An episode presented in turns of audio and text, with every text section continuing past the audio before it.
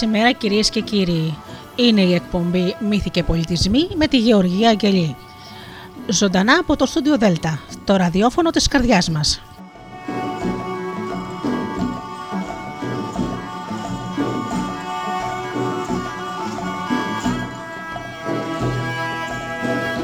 Και πάλι μαζί αγαπημένοι μου φίλοι με άλλη μια εκπομπή Μύθοι και Πολιτισμοί. Σήμερα θα αναφερθούμε σε κάτι πάρα πάρα πολύ όμορφο.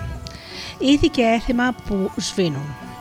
Τα ήθη και τα έθιμα της Ελλάδος, ε, τα οποία έχει με επιμέλεια μαζέψει και γράψει στο βιβλίο του ο Απόστολος Μελίστας, πρέπει να σας πω ότι το βιβλίο είναι παμπάλαιο και δεν κυκλοφορεί πια και εγώ σκέφτηκα λιγάκι να θυμηθούμε ε, τα έθιμά μας, τα ήθη μας και να ταξιδέψουμε στην Ελλάδα το χθες.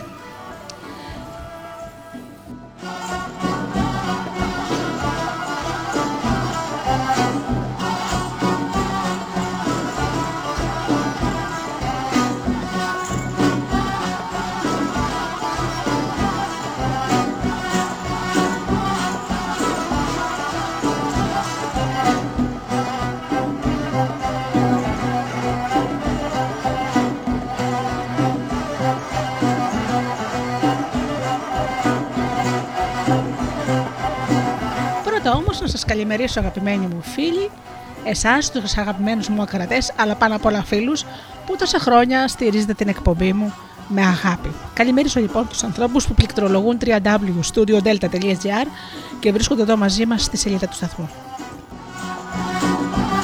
Καλημερίζω και τους φίλους που μας ακούν από τις μουσικές σελίδες τις οποίες φιλοξενούμαστε, όπως είναι το Live24 και το Greek Radios. Καλημερίζω τους φίλους που μας ακούν από κινητά και τάβλες.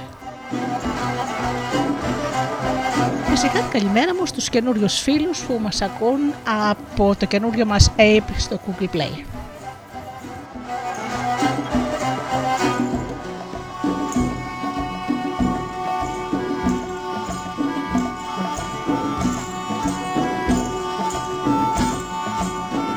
Ξεκινάμε με μουσικές και αμέσως μετά θα αρχίσουμε τα έθιμα τα οικογενειακά και πρώτα πρώτα τα έθιμα του γάμου. Πάμε λοιπόν.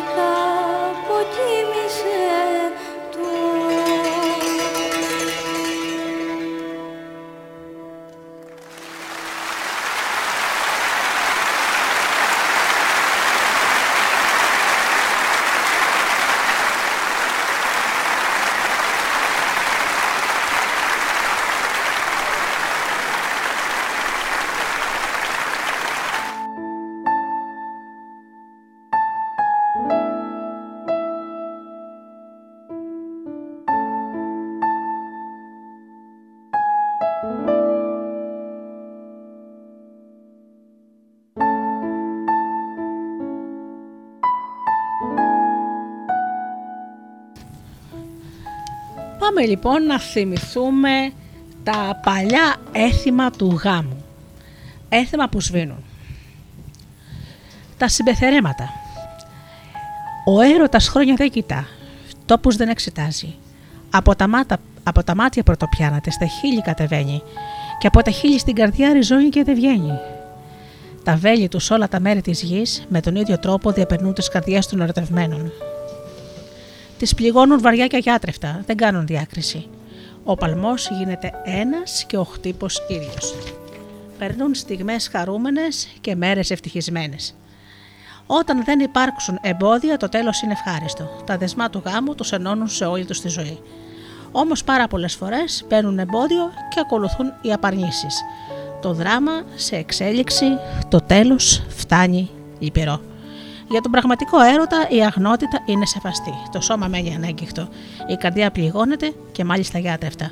Ούτε γιατροί ούτε φάρμακα μπορούν να τη γιατρέψουν.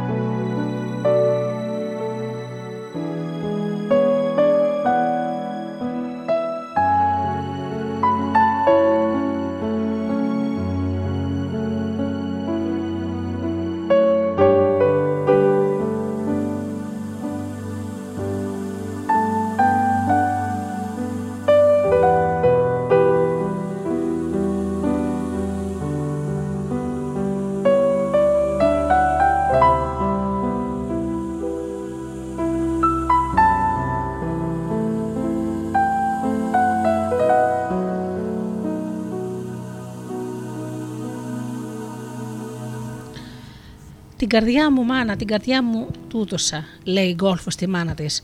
Τρανό και ανεπανάληπτο παράδειγμα ο έρωτας της Γκόλφος και του Τάσου. Μέσα στην πίκρα της, τη λύπη, τον πόνο και τα δάκρυα, η μάνα ζει το δικό της δράμα. Φοβάται και μαραίνεται. Μαραίνεται και τρέμει. Τρέμει μήπως την κόρη της χάθηκε η παρθενιά και η αγνότητά της. Έχει λείψει. Μήπως κορόλο μου καλή, σαν ήσουν με τον Τάσο, έχασε την αγνότητα, γι' αυτό διπλοσπαράζει, λένε της μάνας τα πικραμένη χίλια. Κοίτα μανούλα μου γλυκά. Κοίτα την, κοίτα την ηλιαχτίδα. Πω λάμπεις σαν το πρωινό, μπαίνεις στο σπιτικό μας. Έτσι καλή μου μάνα λάμπει και η τιμή της κόρης σου, της είπε η Γκόλφο. Τότε γιατί πικραίνεσαι και λιώνεις κάθε μέρα; Την καρδιά μου μάνα την, Την καρδιά μου μάνα, την καρδιά μου τούτοσα. Ψελίζουν τα χείλη της και η καρδιά της τρέμει. Η καρδιά που τόσο βαθιά είναι ριζωμένη δίνεται και πληγώνεται. Ο έρωτας εκεί χτυπάει. Χτυπάει και πληγώνεται. Πληγώνει βαριά και αγιάτρευτα. Πληγώνει το σημείο της ζωής. Τη ζωή την παραλύει. Δεν είναι τυχαίο το γεγονός που Θεού μορφή και δύναμη του έδωσαν από τα παλιά τα χρόνια.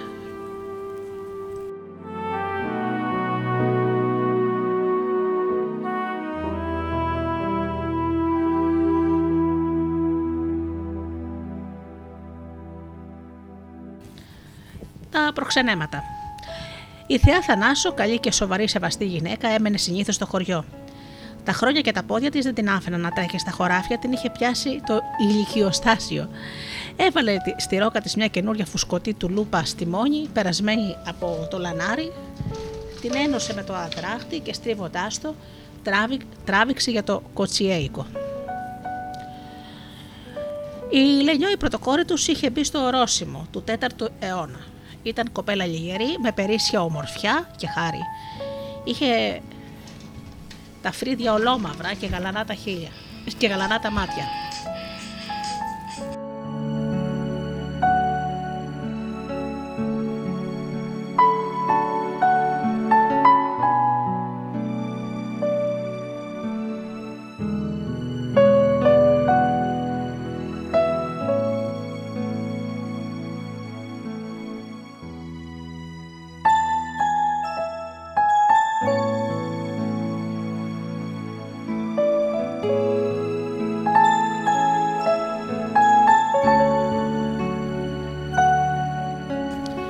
Λενιό λοιπόν ήταν κοπέλα λιγερή με περίσσια ομορφιά και χάρη. Είχε φρύδια ολόμαυρα και γαλανά τα μάτια. Είχε πρόσωπο γλυκό και ρόδινο και τα χείλη της ήταν κόκκινα. Είχε μαλλιά ολόζουγουρα και μακριές πλεξίδες. Φορούσε στο κεφάλι της την άστιφη βαμβακέλα. Κουιούρι, πάντα την έδαινε για να φαντάζει η ομορφιά της. Πρωί-πρωί χαράματα μπήκε στον αργαλιό της. Είχαν φτάσει τα χρόνια της και έπρεπε να γίνουν πρικιά. Με τα χείλη της, τα γλυκά, ψηλό τραγούδι αρχίζει.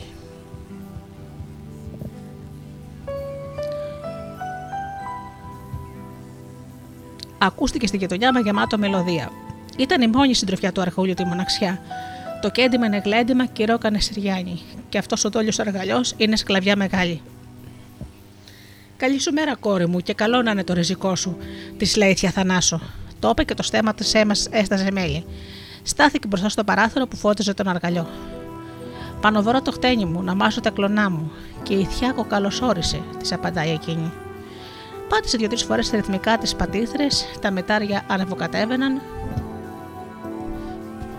Το στιμόνι ανοιγόκλεισε, τη σαΐτα πέταξε από τη μια στην άλλη, το χτένι χτύπησε απαλά και σήκωσε το κεφάλι. Κάτσε θιακούλα, κάθισε, της λέει με καλοσύνη. Η Θεαθανάζω από το μεταξύ είχε χώσει το κεφάλι της μέσα από το παράθυρο για να ελέγξει το χώρο και να καμαρώσει δίθεν τα κεντήματα του υφαντού, αράδιες ευχές. Καλό τη χαράνε τα πρικιά, καλό το παλικάρι που θα γίνει τέρι σου. Και άλλες και άλλες ακούμπησε στο κούτσορο που ήταν στην έξω μεριά στο παράθυρο και συνέχισε το στρίψιμο του αδραχτιού. Ήταν και σε αυτό χρυσοχέρα. Ήταν η πρώτη στο στιμόνι. Έγνεθε και ξένα. Κάτσε Θανάσο, της λέει πάλι η Ελενιό να σου φέρω ένα νεράκι για ένα γλυκό που τα φτιάξα με τα χεράκια μου. Το είπε και ξεπετάχτηκε για το, και, το, και το γλυκό να φέρει. Στο αερά το πέταγμα φάνηκε όλη η ομορφιά της, το σκέτσο και το νάζι. Φάνηκε η λιγεράδα της, η κορμοστασιά της, ήταν κάπως αδύνατο καρδιά να με πληγώσει.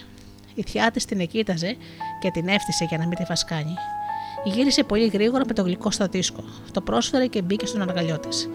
Εκείνη τράβηξε από την τραχηλιά τη ρόκα της, μάζεψε την, κλονιά, την κλονά της και πήρε το γλυκό. Πάνω στην ευχή με το νερό, της λέει γιατί ήρθε. Μιλάει αργά και σοβαρά. Λενιό μου, ο ανιψιός μου ο Θήμος με έστειλε. Θέλεις να γίνει του. Καλοδεχούμενη είναι θιά η πρόταση του θύμιου, της απαντάει εκείνη. Ο θύμιο ήταν λεβεντονιός και τέριαζε στη λιγερή Ελένη. Είχαν κιόλας κοιταχτεί και είχαν κρυφογνέψει δύο-τρεις φορές στο χωροστάσι. Τότε στα λαμπροήμερα. Εψέσυχα σύναξη και πάρθηκε απόφαση. Αν και εσύ το θέλεις, προχωράμε στα πρεπούμενα. Ναι, ναι, να προχωρήσουνε, είπε ξεθαρμένη η Λενιό. Κι εγώ θεία το θέλω πενέ με τα χάρη λεβεδιά, αράδιασε η Θανάσο και ακόμη σε φιές προχώρησε. Έχασε το ρυθμό του αργαλιός. Άργο χτυπάει το χτένι, αργοσαλεύουν τα πόδια της. Τα χέρια χάνουν τη σβελτάδα, τη συγκλώνησε το πρώτο άκουσμα. Είπαν και άλλα. Πάω να φύγω τώρα εγώ, έλεγε η θεία Θανάσο. Να πας κούλα.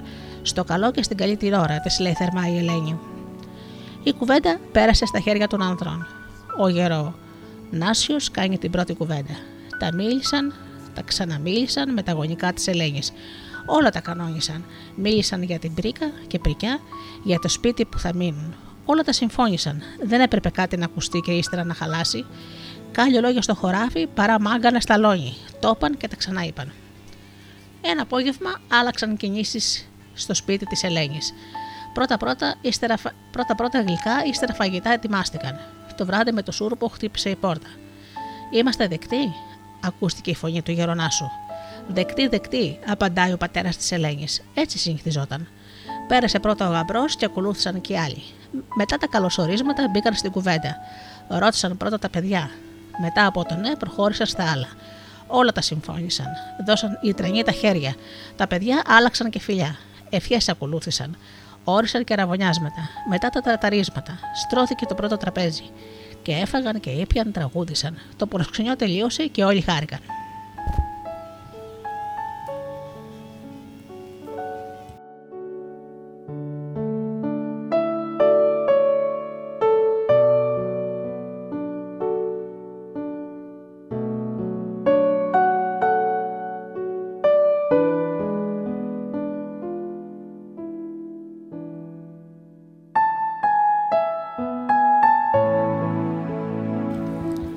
Οι Αραβώνες. Θα μου δώσεις ένα τραγόπουλο, θα μου χρειαστεί για τους Αραβώνες του κοριτσιού. Το παραπάνω Σάββατο, είπε ο Μπαρπακότσιος στο φίλο του το Γιάννη, ένα πρωινό σαν τον συνάντησε στον δρόμο με τα πράγματα. Ήταν η εποχή που δεν είχαν βγάλει ακόμη τα χασάπικα. Να έρθεις να διαλέξεις και να πάρεις όποιο θέλεις, το απάντησε εκείνος. Ήταν, βλέπετε, φίλοι γκαρδιακοί, Μαζί μεγάλωσαν, μαζί πήγαν τσοπάνιδες, μαζί πήγαν στρατιώτες, μαζί στη μεγάλη εκστρατεία και πέρασαν μαζί όλες τις κακουχίες και όλες τις ταλαιπωρίες. Ήταν φίλοι πραγματικοί και λογάριαζαν ο ένας τον άλλον. Ο Κώσιο ασχολήθηκε με την καλλιέργεια, ενώ ο Γιάννης διατήρησε τα, τα πράγματα ως αργά. Ήταν Παρασκευή πρωί. Οι πιο καλές φίλες της Λενιός έφτασαν στο σπίτι της με χαρού, χαρούμενες. Καλημέρισαν, ευχήθηκαν η ώρα η καλή και καταπιάστηκαν αμέσως με δουλειές. Η Θανασούλα κοσκίνησε με την ψηλή σίτα αλεύρια, τα ζύμωσε και άνοιξε φύλλα. Η τρίτη έτριψε καρύδια, ξάσπισε μίγδαλα, έτριψε ζάχαρη με την μπουκάλα στο τραπέζι και έφτιαξαν σιρόπια. Έκαναν ετοιμασίες για δύο ειδών γλυκά, κουραμπιέδες και μπακλαβάδες. Τις πρεβέντες τις είχε ζυμώσει κιόλας η μικρότερη αδερφή της νύφης, η Ντίνα, μπρατσωμένη και άξια κοπέλα. Όλο χαράς ήταν. Παντρεύεται η αδερφούλα μου. Ήρθε η, η, αρα... η αραδούλα μου, έλεγε καλοδεχόταν τις ευχές που της έδιναν στα δικά σου. Ευχαριστώ, ευχαριστώ, απαντούσε και εκείνη με ένα πλατή χαμόγελο που απλωνόταν σε όλο το πρόσωπό της. Ο φούρνος είχε και αυτό τι καλέ του. Τον φούντουσε η θεία Κότσενα. Ήξερε πώ θα τον κάψει. Ήταν καλός και μαστορικός και ήθελε προσοχή. Με το ψωμί έφτιαξαν, μετά το ψωμί έφτιαξαν και κουλούρες. Ζεστές, ζεστές, όπως τις έβγαζαν με μπόλικο τυρί και ωραίες ελιές. Ήταν το πιο ωραίο γεύμα της συντροφιάς που έκανε την προετοιμασία ήπιαν και από μία κούπα κοκκινέλι. Πάνω στην ώρα ήρθε και η βασιλική μοδίστρα. Καλημέρα, κούκλες μου, συνήθισε να λέει. Ώρα καλή, Λενιό μου, και σταυροφιληθήκανε. Πήρε και αυτή μια ζεστή κουλούρα και τυρί. Είχε τάξει το σιδέρωμα στη Λενιό από τότε που της έρεψε το φόρεμα. Φόρα, φορέματα, σεντόνια, τραπεζομάντιλα, πετσέτες, πετσετάκια πέρασαν από τα χέρια της. Δύο σίδερα έκαιαν. Ο Μπαρμπακότσιος με τον αδερφό του ετοίμασε τα δύο σφάγια το τραγόπουλο για μαγειρευτό και το αρνί ένα καλό μανάρι για τη σούφλα. Οι καλές θιάδε μπερδεύτηκαν με τα εντόστια, τα καθάρισαν, τα έκοψαν και τα τύλιξαν γαρδούμπε. Και σπληρότερα ετοίμασαν. Αυτές ανέλαβαν και το μαγείρεμα για την άλλη μέρα. Τα τραπέζια μπήκαν στη θέση τους. Όλη η αυλή καλύφθηκε. Ετοίμασαν τα φώτα. Τα φαγητά μαγειρευτά, ψητά πίτες, γλυκά, σκορπούσαν με θυστική μυρωδιά στην αυλή και ακόμα παραπέρα σε όλη τη γειτονιά. Στάσου, στάσου λίγο, λέει η νοικοκυρά στη βούλα που, διάβαζε, που διάβανε εκείνη τη στιγμή. Ήταν ενδιαφέρουσα, την έβαλε να δοκιμάσει τα φαγητά. Έτσι έπρεπε. Υπήρχε κίνδυνος αποβολής. Ώρα καλή με το καλό, λέει και εκείνη ευχαριστημένη και πάει πέρα. Τα μολόγαγε χρόνια και χρόνια. Οι κοπέλες, εξα... ξαδέρφες και φίλες, όλο ομορφιά και χάρη, σαν τα κρύα τα νερά, ετοίμαζαν το σπιτικό και στόλιζαν την ύφη. Κοπιάσανε και συγγενείς από τα γύρω χωριά. Πρώτου καλά νυχτώσει, ακούστηκαν τραγούδια στον δρόμο. Με αυτά διατράνωναν τη χαρά των αραβόλων. Ο γαμπρός με τους δικούς του έφτασαν στο σπιτικό της νύφης.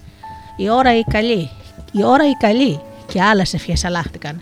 Η τελέτη άρχισε. Γαμπρός και νύφης στάθηκαν πλάι-πλάι μπροστά στο τραπέζι με ολόλευκο σκέπασμα. Ήταν στολισμένο με λουλούδια και σε ένα δίσκο τα κουφέτα και την εικόνα από το εικόνισμα. Ήταν οικογενειακό κοιμήλιο. Εκεί ακούμπησε τις βέρες ο γαμπρός. Η ώρα του νονού του γαμπρού, του κουμπάρου.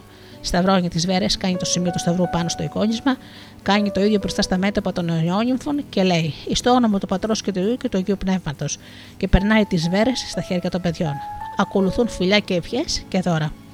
Στέκεται πλάι στο γαμπρό. Αρχίζουν οι ευχές από τους άλλους.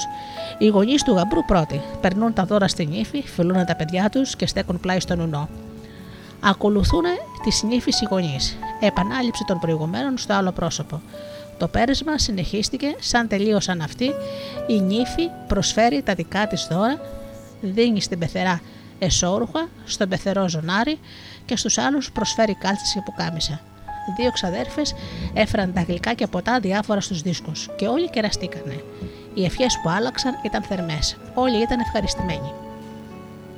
Το σερβίρισμα των φαγητών άρχισε. Ήταν όλα πεντανόστιμα. Και το φαγοπότη άρχισε. Το κοκκινέλι άφθονο, τρία τρακοσάρια βαρέλια είχαν γεμίσει. Πολλές κούπε άδειασαν, πολλές φορές τα ποτήρια τσούγκρισαν. Σειρά τώρα τα τραγούδια. Πρώτα λένε τα τραγούδια του τραπεζιού.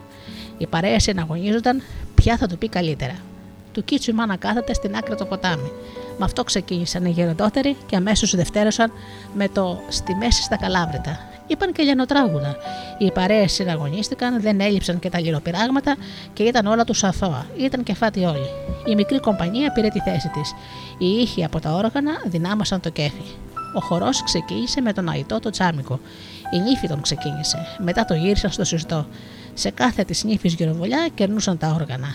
Στο χορό μπήκαν πρώτα οι συγγενείς και ακολούθησαν και οι άλλοι. Οι οργανοπαίχτε, όσο περισσότερα χρήματα έπεφταν, τόσο πιο πολύ τους μεράκλωναν.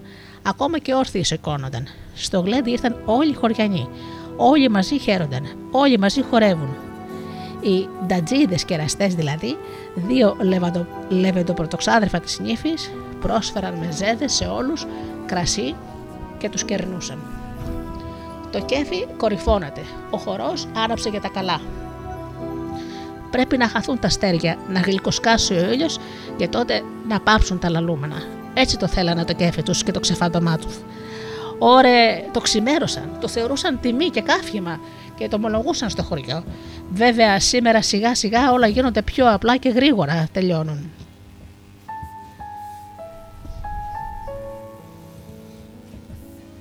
έγιναν πολλές φορές και πράγματα που έμοιαζαν με μύθους. Να μερικά από αυτά. Ο Μπαρπαθανάσης ο Χασάπης με το παχύ μουστάκι και τη βαριά φωνή γύριζε στα χωριά για τα Χασάπικα. Ήταν καλοπληρωτής και ο λόγος του είχε μπέσα. Γνώριζε πολύ κόσμο. Όταν όλοι τον εκτιμούσαν. Έκανε πάρα πολλά προξενιά.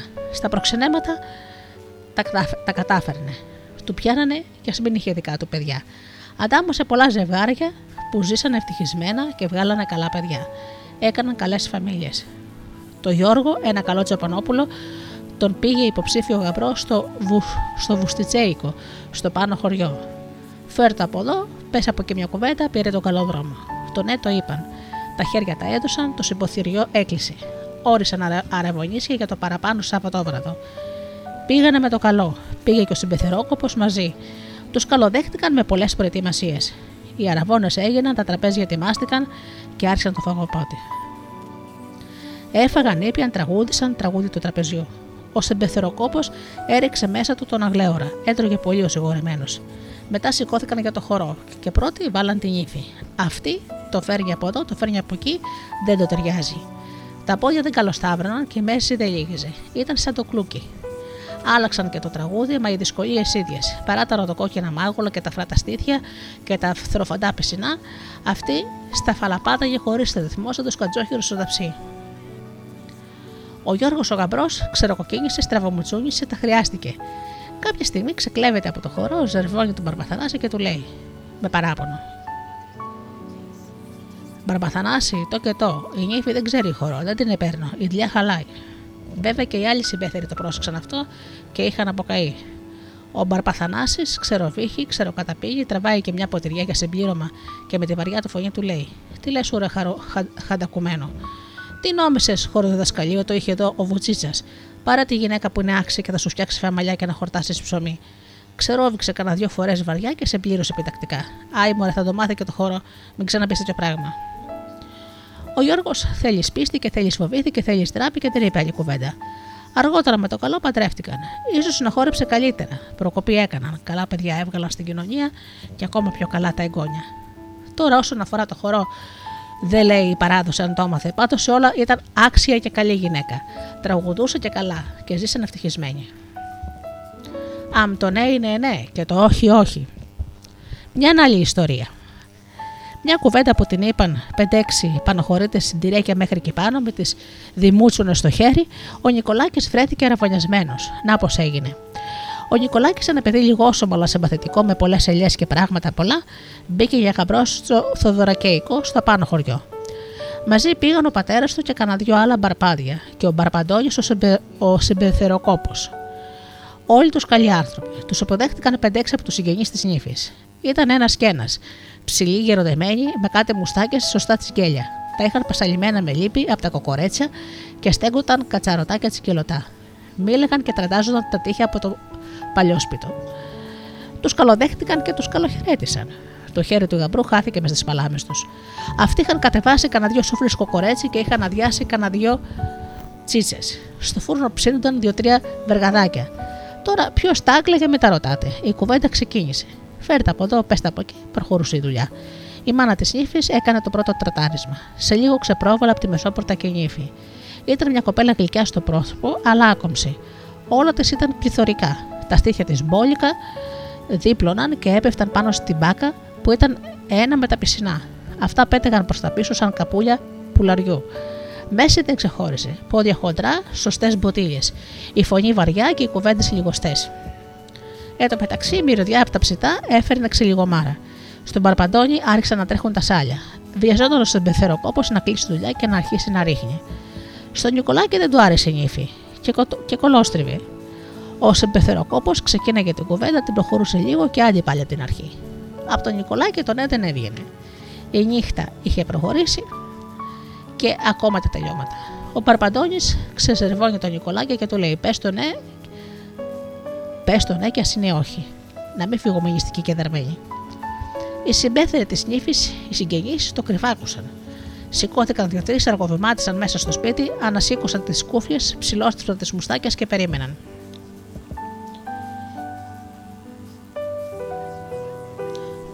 Ο Νικολάκης θέλησε από πείνα, θέλησε από φόβο, θέλησε από οτιδήποτε, χαμήλωσε το κεφάλι, ελοξοκοίτασε την ύφη και λέει ναι. Εκείνη αναβοκατέβασε τις πλάτες και ξερογέλασε. Οι συγγενείς της που έστηκαν ορθοί ξεκρέμασαν τις δημούτσουνες και τράβηξαν στο μπαλκόνι. Σηκώθηκε το χωριό στο πόδι από τις ντουφικές. Να ζήσουν, φώναξαν και αντιβούησαν ερεματιέ. Τι κάνουν, τι κάνουν, λέει φοβισμένα ο Νικολάκης. Δεν είπα σωστό ναι. Α, εδώ το ναι είναι ναι και το όχι είναι όχι, είπαν εκείνοι και έμπηξαν τα χέρια στα γυλαίκα. Ο Νικολάκης ξερόβηξε, ξεροκατάπια και η κουβέντα πνιγήκε στο λαιμό του έγιναν κι άλλα. Το ναι υπόθηκε. Και έτσι έμεινε σαν το ναι του Νικολάκη. Λέγεται και μέχρι σήμερα. Μετά έφαγαν καλά, ήπιαν του σκασμού, άλυσαν δύο-τρει βαρέλες και ο Νικολάκης παντρεύτηκε την Αργυρό. Αράδιασαν κουρσούβελα και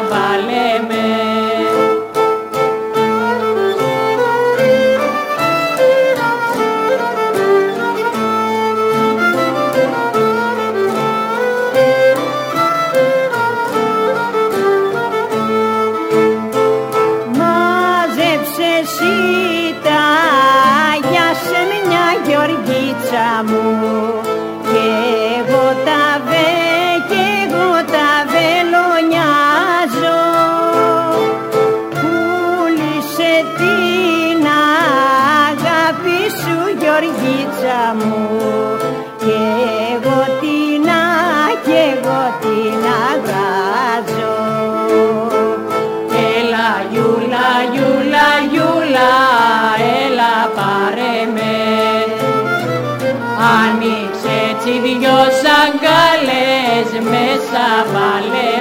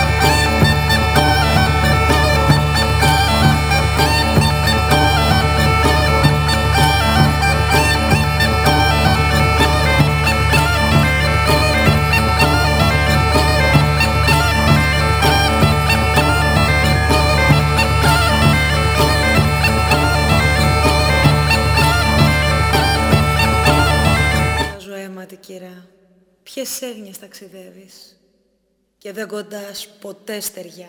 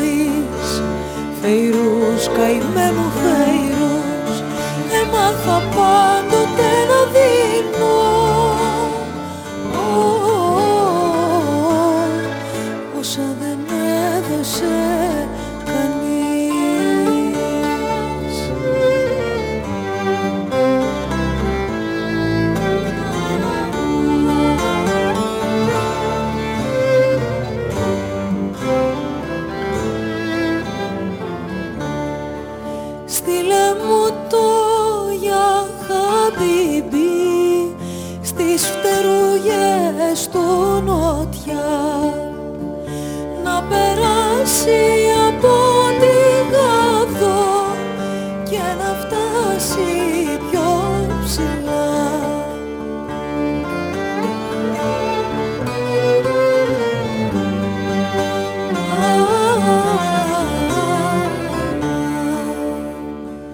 Φεϊρούς καημέ μου Θεέ πως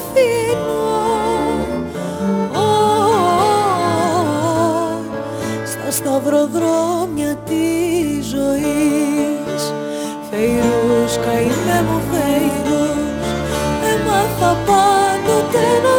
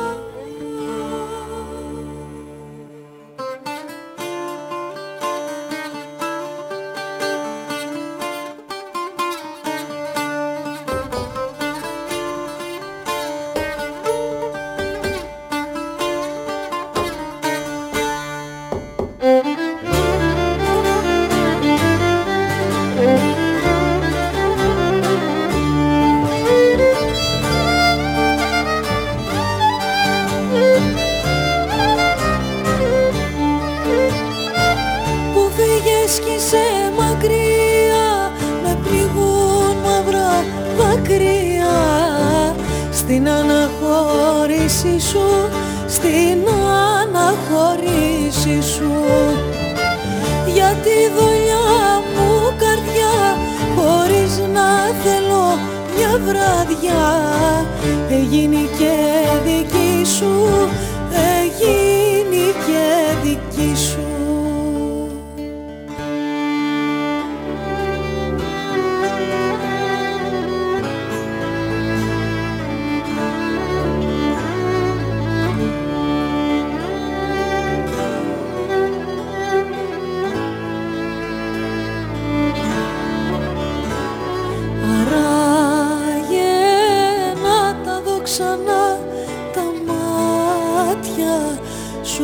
καστανά τα μάτια σου τα καστανά μα και να τα δω ξανά. Το μαντήλακι σου βαστό κι ό,τι να σε συλλογιστώ το δάκρυο με παίρνει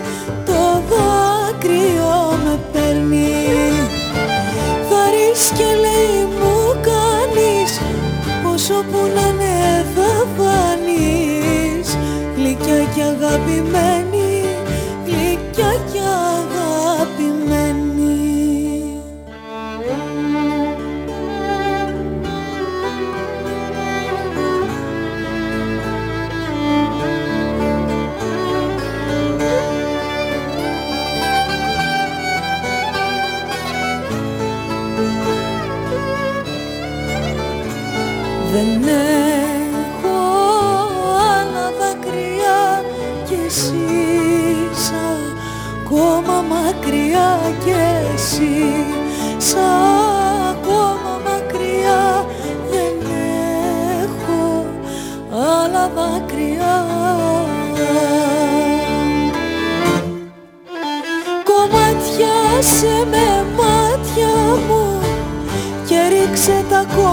κομμάτια μου να μη φανεί φανιά μου να μη φανεί φανιά μου. Μα κράτησε τι και νεκρή σαν που την είχες κι από πριν. Τη δόλια την καρδιά μου, τη δόλια την καρδιά μου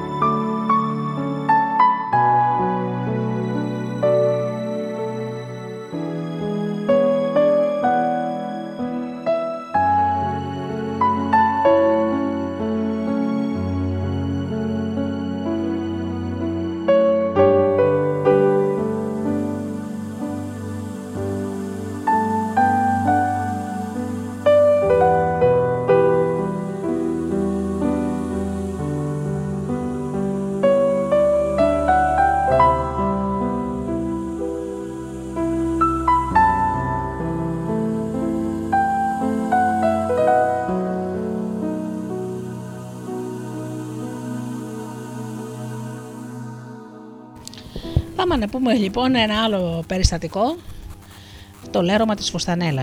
Τρει-τέσσερι καβαλαρέοι με τις άσπρε φουστανέλα τους, με τα πολλά λαγιόλια και τα πλουμιστά γυλαίκα, με τις κούφιες ψηλά και τις κρουσάτες φούντες, με τα μακριά σπαθιά και τους και τους γκράδες τους ώμους, διασέλουσαν την ψηλή ραχούλα και πρόβαλαν προς τα ισιώματα του απάνω κάμπου. Φάνταζαν πάνω στα άσπρα άλογα σαν τον Αγιώργη.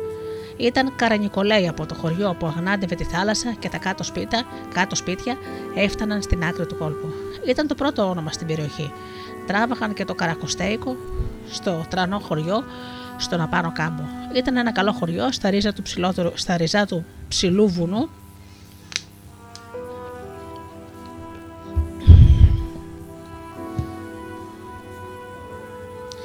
που είχε πολλά νερά. Στη μεγάλη του έκταση έβασκαν χιλιάδες πρόβατα και μυριάδες γίδια.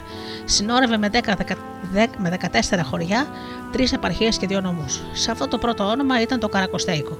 Πέντε αδέλφια ήταν και διαμάτου μοναχοκόρη. Λένε ότι είχε πάρει το όνομα της Διαμαντούλας, για την οποία είχε γραφτεί το τραγούδι. Κάτω στα δασιάνα πλάταν, πλατάνια, στην κρυόβρηση, διαμαντούλα μου κάθονται δύο παλικάρια. Ήταν κόρη λιγερή και κόρη πενεμένη και στην ψυχή της ήταν καλύτερη από τις άλλες. Είχε και πρίκα τράνταχτη. Στο χωροστάσιο κατέβαινε και οι τρεις χωρί αντάμωναν για να χορέψει μόνη της. Για τους νέους της περιοχής, το πρώτο του στολίδι ήταν η παλικαριά και η αντριοσύνη. Δεν τους πείραζε αν η φουστανέλα ήταν λερή. Το είχαν για καμάρι αν το λέρωμα ήταν από πάλεμα.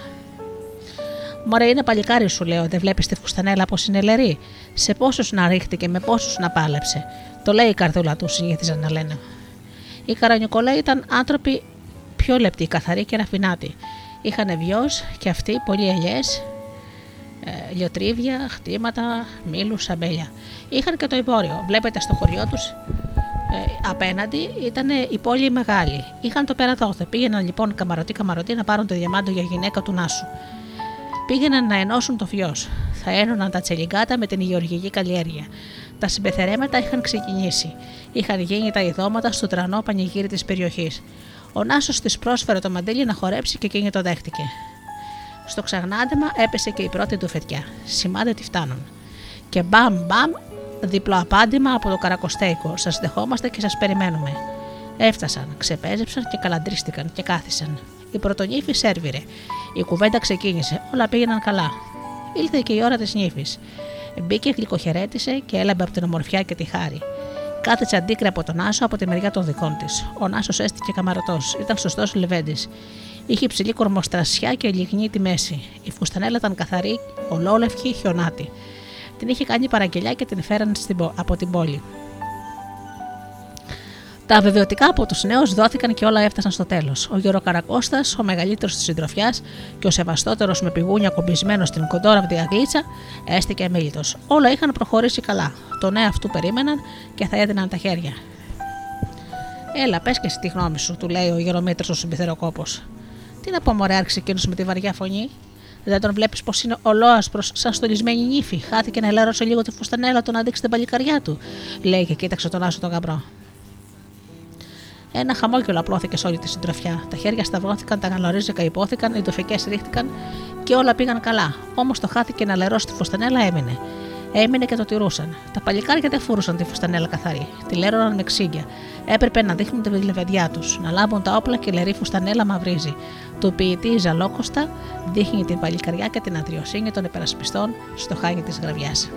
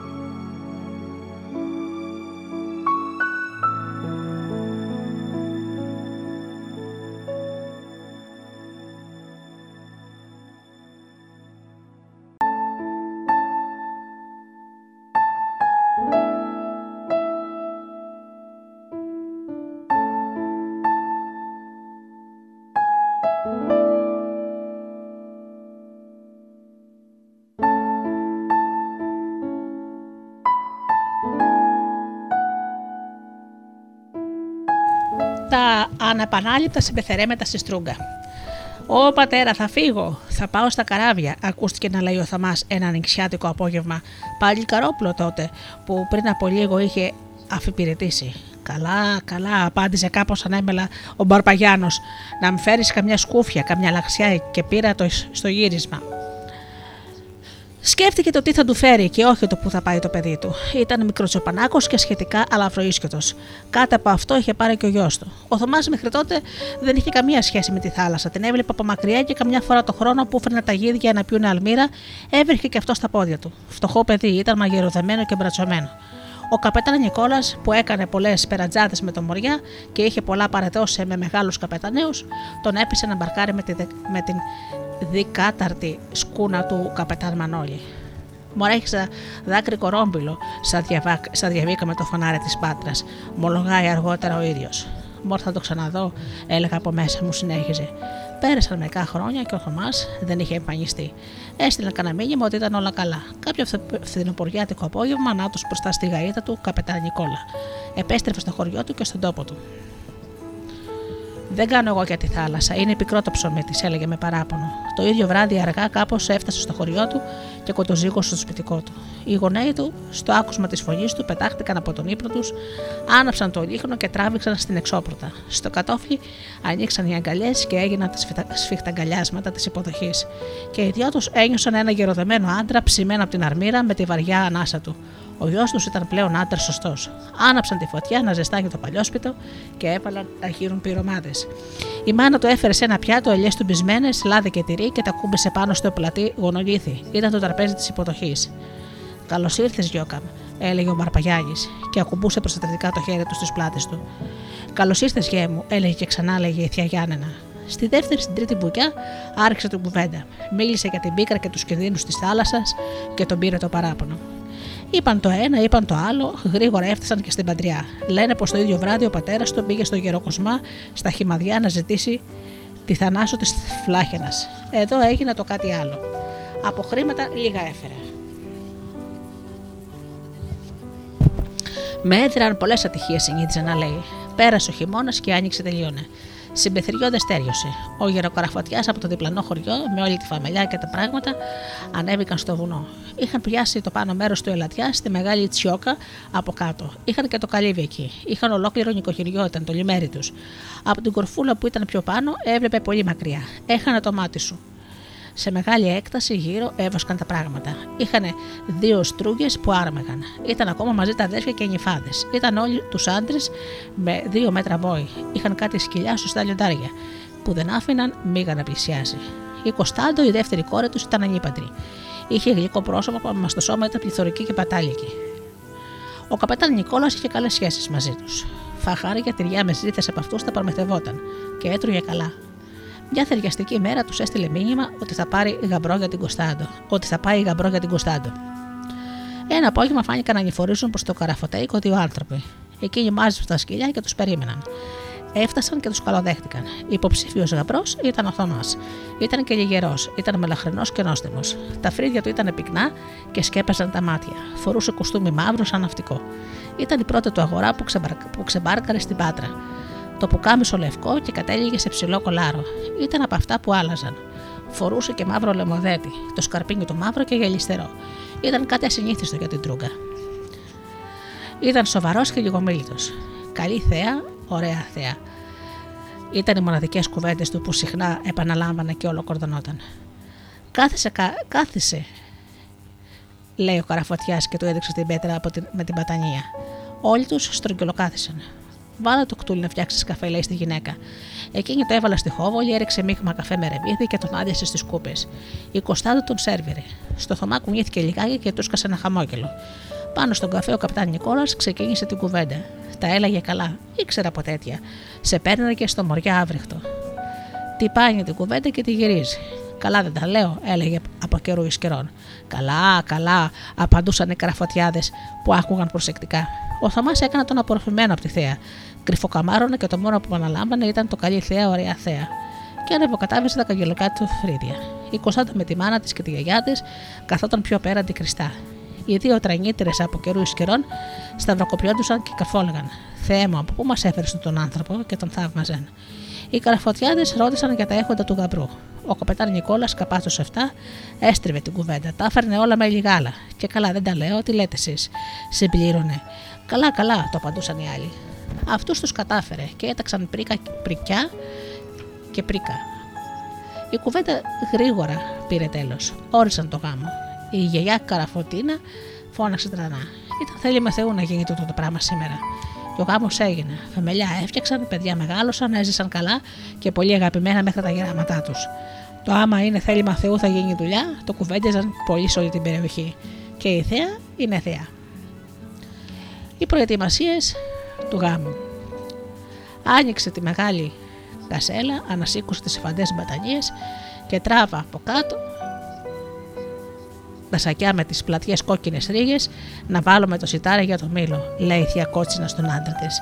Ήταν απόγευμα της Κυριακής πρώτου γάμου της κόρης τους. Ήταν γνωστική γυναίκα. Όλα τα φρόντιζε. Μέχρι και τα σακιά φανταχτερά είχε η Φάνη για τον νεφιάτικο άλεσμα. Έκανε ό,τι καλύτερο για τη φαμελιά της. Ο γάμος ήταν γιορτή, πολυήμερη και προετοιμασίες άρχισαν από το χάραμα της προηγούμενης Δευτέρας. Οι μεριές με το καλοπλημένο ασπρόσταρο φορτώθηκαν στον Μάρκο που ξεκίνησε για το Μήλο. Να μην είναι από χαρί, ούτε από καλαμπόκι ο Μήλος. Να κάνει καλό αλεύρι, συμβούλευσαν τον πρωτογιό τους, που συνόδευε το Μάρκο στο Μήλο. Ω και αυτό το πρόσεχαν. Έπρεπε να γίνουν καλές περβέντες στα ψωμιά του γάμου. Και να τα σκέφτασαν και οι κοπέλες. Η Βάσο, η Θανάσο, η ξαδέρφη Γεωργία, η Αρίνα, η Φρόσο, οι Φιλενάδες, όλε μαζί καλημέρισαν. Την ασπρική της νύφης. Όλα τα ασπρόρουχα, καζάνια, κοφίνες τάχτη, τα άρπαξαν στους ώμους με χαρές, με ξεφωνητά, με γέλια, πήραν το δρόμο για το τρανό ρέμα. Και εκεί που έτρεχε πολύ νερό ήταν μεγάλη πλήστρα. Τα κακοβολήθια τα στερείωσαν, τις φωτιές άναψαν, τα καζάνια μπήκαν και η αλυσίβα με μπόλικη στάχτη άρχισε να βράζει. Αλήθεια, πού να βρεθούν απορριπαντικά και λευκαντικά τότε; Φτιαχτιό σαπούνι από μούργες και ποτάσα ήταν ό,τι έπρεπε. Έστησαν τα κοφίνια και έβαλαν τα σπρόροχα. Έριχναν συχνά καυτή αλυσίβα. Κάτω στα δασιά, πλατάνια, στην κρυόβρηση, διαμαντούλα μου. Ήταν το πρώτο τραγούδι που ακούστηκε και ακολούθησαν κι άλλα. Και η Φρόσο το ξεκίνησε και τα έλεγαν όλες μαζί. Έπρεπε με τραγούδια να γίνεται το λεύκασμα. Και οι, ψερο... και οι φτερωτοί ψάλτες με το μελλοντικό κελάιδημά τους συμπλήρωναν τη χαρά της λεύκανσης. Λευκένει η νύφη η καλή, λευκένει τα πρικιά της. Λευκένει αυτή και χαίρεται με όλη τη συντροφιά της. Κόρη να είναι το ριζικό καλό, να το έχεις για καμάρι. Το τέρι να σε χαίρεται, το όμορφο παλικάρι και ακούστηκε και αυτό και άλλα ένα τράγουδα από το στόμα της μάνας σαν ευχή που ήλθε με το κολατσιό. Πάμε τώρα στο άπλωμα των πρικιών. Την τρίτη σαν ξημέρωση αρχίζει άλλη δουλειά. Κάγκελα, φράχτες, σύρματα γέμισαν με τα πρικιά της νύφης. Βλέπετε, η μάνα ήταν γνωστική και φρόντισε για όλα. Πολλές μέρες ήταν και ώρες ατέλειωτο περνούσε στον αργαλιό. Ήταν καλή στο ύφασμα και έμαθαν και τα κορίτσια. Οι γενοβελέτζε πολύχρωμες, περασμένες από τρίστιλα, απλώθηκαν πρώτα. Ακολούθησαν κοκιαστές, τα κοκιαστά σακούλια, σωστά κομψοτεχνήματα. Πέντε καραμελωτές διαφορετικές σε χρώματα αναδιάστηκαν. Την πιο καλή, την πιο φανταχτερή την είχε δώσει από τις αρεβόνες στο γαμπρό. Έπρεπε να τη βάζει διπλή πάνω στο σαμάρι του αλόγου και από πάνω τετράδιπλο το σεντόνι για να φαίνεται η κουβέρτα όπου και αν πήγαινε. Ακόμη και το τσετσέλα έπρεπε να μπαίνει καβάλα. Έπρεπε να ξεχωρίζει ανατοφτιαγμένε μπατανίες, κρουσάτες, τσεργοπούλε, στρώσεις, στροσίδια, μακρόστενοι διάδρομοι, όλα οι φαντά, τα πέτα, τα πιτάκια καλοκεντημένα αραδιάστηκαν στους φράχτες. Απλώθηκε και η ασπρική. Σε όλα έγινε έλεγχος. Έπρεπε να τα δει ο ήλιος πριν γυκωθούν και ξεκινήσουν για το σπίτι του γαμπρού. Μετά το πρόχειρο δίπλωμα, μέχρι την Παρασκευή που θα γίνουν τα γυκώματα, μια άλλη έκφαση της γαμήλιας προετοιμασίας έπαιρνε τέλος. Πού θα την δούμε, Πού θα την ξαναυπαντήσουμε; Τα νηφικά στο ίδια τότε θα τα ξαναανταμώσουν με τις ομορφιές της φύσης. Σω ποτέ. Τα προζήμια. Άιδε και μόλις απολύσει στο σχολείο, να να πάτε και τα καλέσματα, είπε η Κότσινα στα δύο μεγαλύτερα δασκαλούδια της γειτονιάς το απόγευμα της Τετάρτης Πρωτογάμου. Ο Πάνος με τον Γιώργο, άλλο που δεν ήθελαν. Ζήτησαν άδεια από το δάσκαλο να φύγουν νωρίτερα. Εκείνος καλός πάντα τα άφησε. Πηδώντας έφτασαν στα σπίτια τους, πέταξαν στη μέση μερικά τι βαρούντε τους και να σου παρουσιάστηκαν μπροστά στη θεία κότσινα. Ήρθαμε, ήρθαμε, είπαν φωναχτά σαν να ήθελαν να δείξουν τη συμμετοχή στη χαρά του γάμου. Γάμο στράφτα από χαρά και γέλιο το χωριό. Άρπαξαν κακαβάζια από τη λωρίδα την ανθοστολισμένη τσίτσα με το κρασί που τους έδωσε η θεία κότσινα. Πήραν και από ένα κρασοπότηρο στο άλλο χέρι και τράβηξαν για τα άλλα σπίτια του χωριού. Είστε καλεσμένοι στα προζήμια, έλεγαν και έριχναν στο ποτήρι κρασί και το πρόσφεραν στους σπιτικούς. Έτσι έφτασαν μέχρι το τελευταίο σπίτι στην πέρα γειτονιά. Δεν παρέλειψε να πάνε και στο γέρο φώτη με τη γριά του. Εκείνοι δέχτηκαν το κέρασμα, ευχήθηκαν. Μα είπαν πού να έρθουμε εμείς, είμαστε γερόντια. Προζήμια. Τρανό γεγονός για το χωριό. Σύντομο ετοίμασμα, φαγητό και δρόμο για το σπίτι της νύφης και εδώ άρχισε η σύναξη. Τα δύο παιδιά γύρισαν. Είχε σουρουπώσει για τα καλά. Καθίστε, καθίστε, του λέει η θεία Κότσινα ευχαριστημένη. Τους γέμισε από ένα πιάτο πιλάφι με μεζέ από κόκορα και έφαγαν καλά. Ώρα καλή να ζήσουν και καλά στέφανα, είπαν και τα δυο τους, και στρά, τράβηξαν από δύο-τρεις ρουφιξιές από ό,τι είχε μείνει από την τζίτζα. Αλήθεια, η Κότσινα είχε βάλει στη μεγάλη κατσαρόλα δύο-τρία κοκόρια, ίσως τα τελευταία που είχαν μείνει από τον γαμπρό, για να προσφέρουν μεζέ και κρασί. Από αυτό υπήρχε και αρκετό. Έβαλαν δύο-τρία βαρέλια κάθε χρόνο. Η πεθερά κάθε φορά που ερχόταν ο γαμπρός έκοβε και από ένα κόκορα και γέμιζε και ένα τεγάνι αυγά. Για το γαμπρό γεννάνε τα κοκόρια, έλεγαν. Μα μπροστά, κοντά σε αυτόν καλότροχον και τα άλλα κουτσούβελα. Από τα προζήμια και μετά, και ας ήταν και αυτό από το ίδιο χωριό, τέρμα το αντάμωμα. Αν ερχόταν η Σεμπεθέρη, το τηγάνι έτοιμο και το καρβούνισμα πήγαινε καπνό. Σιγά σιγά το σπίτι της νύφης γέμισε από κόσμο, κυρίως νέα παιδιά και κορίτσια. Οι ευχές, η ώρα η καλή να ζήσουν καλά στέφανα και ευχαριστώ και στα δικά σας, διασταυρωνόντουσαν. Είμαι μικρή εγώ, λέει η Νίκη που μόλις είχε τελειώσει το σχολείο, σαν τε είπαν στα δικά σου. Στις τρανύτερε, στις τρανύτερε, συμπλήρωσε με χαμόγελο και η σύναξη συμπληρώθηκε. Πρώτες και πρώτοι, όσοι είχαν αράδα και παντριά, τελείωσαν τα ψιλοκεράσματα και βέβαια η χλωβοή ήταν μεγάλη. Στην πάντα, στην πάντα, λέει ο Γιώργος, ο πρωτοξάδερφος της νύφης. Ένα ντερέχει εκεί πάνω και ο μορφωνιό που είχε μάνα και πατέρα και τράβηξε στη μέση ένα μεγάλο τραπέζι. Σκύψτε, σκύψτε να περάσει η πλαστήρα, ακούστηκε να λέει η Τούλα, η πιο καλή φιλενάδα της νύφης. Ήταν και αυτή μια κοπέλα πανέμορφη. Να την πίνει στο ποτήρι, έλεγαν. Είχε και αυτή μάνα και πατέρα. Έτσι το ήθελε το έθιμο. Την ακούμπησε πάνω στο τραπέζι και από πάνω έβελε την ψηλή ξάρα, την κρυσάρα. Στην άκρη ακούμπησε και το φρεσκό γανωμένο τέντζερι που άστρεφτε. Βλέπετε εκείνος ο Μπαρπαβασίλης ο Καλατζής, σαν μάθαινε γάμο, κόνευε στο χωριό. Να έρθεις να τα πάρεις να τα γανώσεις όλα τα γκιά, του λέγαν. Καζάνια, τεντιζερέδε, μπακράτσια, τα ψιά, όλα έλαμπαν. Βλέπετε, όλα χρειαζόταν εκείνες τις ημέρες. Ο Γιώργος με την Τούλα είχαν αναλάβει να αναπιάσουν το προζήμι. σω εκεί να αναπιάστηκε και το δικό τους ειδήλιο που είχε ευχάριστο τέλος. Σε δύο χρόνια παντρεύτηκαν και αυτοί. Ανασκουμπόθηκαν και οι δύο και ο Γιώργος γύρισε τα μανίκια του προφυλακτικά, ναζιάρικα με σκέρτσο και με χάρη άπλωσε τα χέρια της να τον βοηθήσει η Τούλα. Εκείνος ανταπόδωσε, τη βοήθησε να βγάλει το σακετάκι της και φάνηκε τον μπράτσο της. Μπράτσο στις νεράιδες. Και ναι, κοντά τραβήθηκε και μια μεριά με το φρουσκολεμένο, αλεσμένο αλεύρι. Με τη χούφτα του ο Γιώργος, έτσι επέβαινε το έθιμο, γεμίζει την κρυσάρα και η, τούλη, και η τούλα έτοιμη να αρχίσει το κοσκίνισμα. Κίνη η Βασίλος σωστό αειδόνι, γι' αυτό ήταν πάντα μπροστάρισα. Δεν ήθελε κέντρισμα, άρχισε το τραγούδι και τα προζήμια. Η οχλοβοή σταμάτησε. Πρώτα η Βασίλο το έλεγε και ακολουθούσαν οι άλλοι. Σαν ψηλό ψηλό είναι τα λεύρη, σαν αφράτων το προσήμι, αγορός το κοσκινίζει και ξανθεί ανεβατίζει. Που έχουν μάνα και πατέρα, που έχουν αδέρφια και εξαδέρφια. Έτσι πίστευαν ότι βοηθούσαν στις ευτεκτενίες απόλαυση και συνέχιζε με την πρόσκληση και το κέρασμα του προζημιού. Για κοπιάστε εσείς γονέοι το προζήμι να σημώστε. Πλησίασαν τότε οι γονείς. Τα μάτια των δυο γυάλιζαν, είχαν υγρανθεί. Μάλιστα από τη στία κότσενα η νεροσερμή των δακρύων έφτασε μέχρι τα χείλη της και δεν τα σκούπιζε. Ήταν δάκρυα συγκίνησης και χαράς και έπρεπε να κυλήσει πάνω από τις πρώτες τριτίδε. Προχώρησαν αγέροχοι και οι δυο τους, σταμάτησαν. Στάθηκαν και κοιτάχτηκαν. Κοιτάχτηκαν και θυμήθηκαν. Το πρώτο του βλαστάρι σε λίγο θα φτερούγησε για τη δική του φωλιά, για τη δική του ρίζα. Και ήταν αυτό που πρωτοσκύρτησε στα σωθικά της και χάρισε την, πρώτη, την, την πιο τρανή χαρά. Α είναι, έβαλαν το δικό τους ασημικό που το έριξαν στο προζήμι. Γύρισαν και φίλησαν στο μάγουλο την κόρη τους στην ύφη. Ήταν φιλή ατελείωτης ευχής. Η Βασίλο παρέμενε απαθής θεατής. Έπρεπε να συνεχίσει το κάλεσμα για σήμωμα. Για κοπιάστε εσείς τα αδέρφια το προζήμι να σημώστε.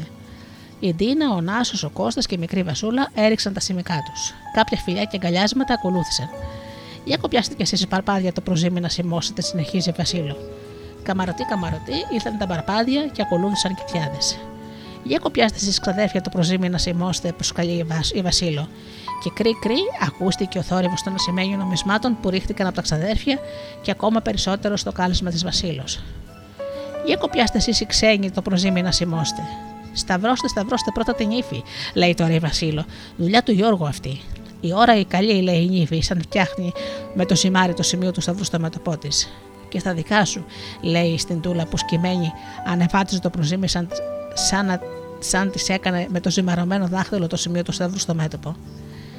Και σένα στα δικά σου, το παντάει η τούλα. Σταυρό μεγάλο του φτιάξε και εκείνη στο μέτωπό του με το δικό της δάχτυλο. Το αέριο τα ρίχτηκαν τα βέλη, τα κατάφεραν και ήταν κοινά τα δικά τους. Απάνω στα τρεταφυλιά φτιάχνει μια πέρδικα φωλιά. Άρχισε το τραγούδι στο ρυθμό του τσάμικου η Βασίλο. Η νύφη σέρνει το χορό και ακολουθούν οι ζυμωτές του προζημιού.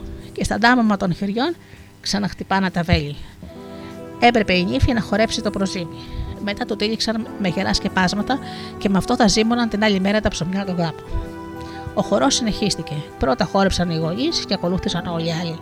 Δεν ήθελαν ούτε όργανα ούτε μηχανήματα. Το στόμα το γλυκόλαλο σκορπούσε κέφι. Μα τώρα όλα πάψανε, όλα πάνε να σβήσουν. Ούτε προζήμια να πιάνονται, ούτε ζυμώνουν προβέντες. Όλα πάνε να ξεχαστούν. Και ναι, τις προάλλες εκείνη η... στα προζήμια της δεν παραχώραβε, φυλαγόταν. Ήταν εκείνη ζωηρούλα.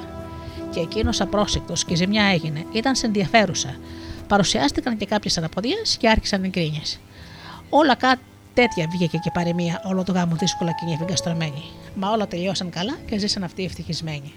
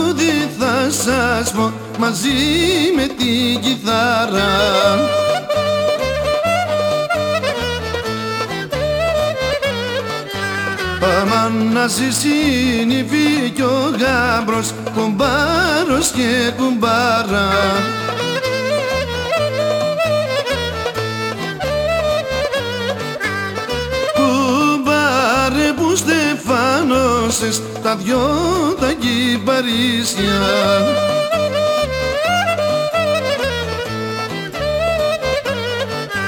Πάμε να σ' αξίγωσει ο Θεός να και στα βαπτίσια.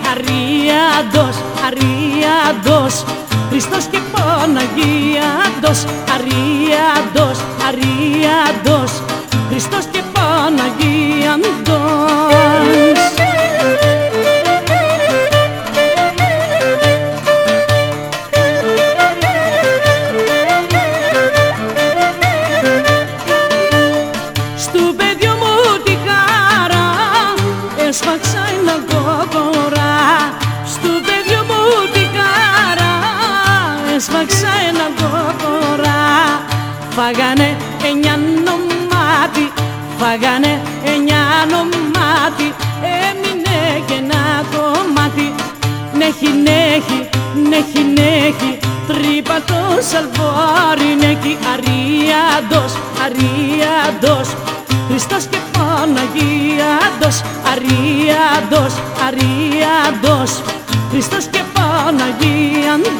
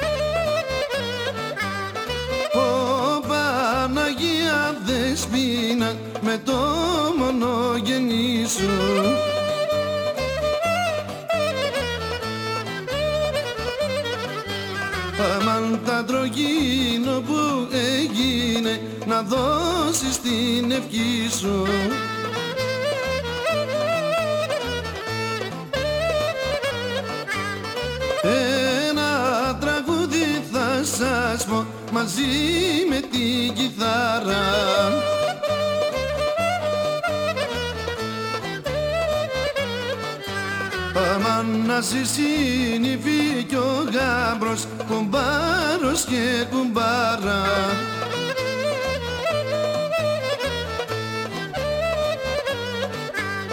Κουμπάρε που στεφάνωσες τα δυο τα κυπαρίσια.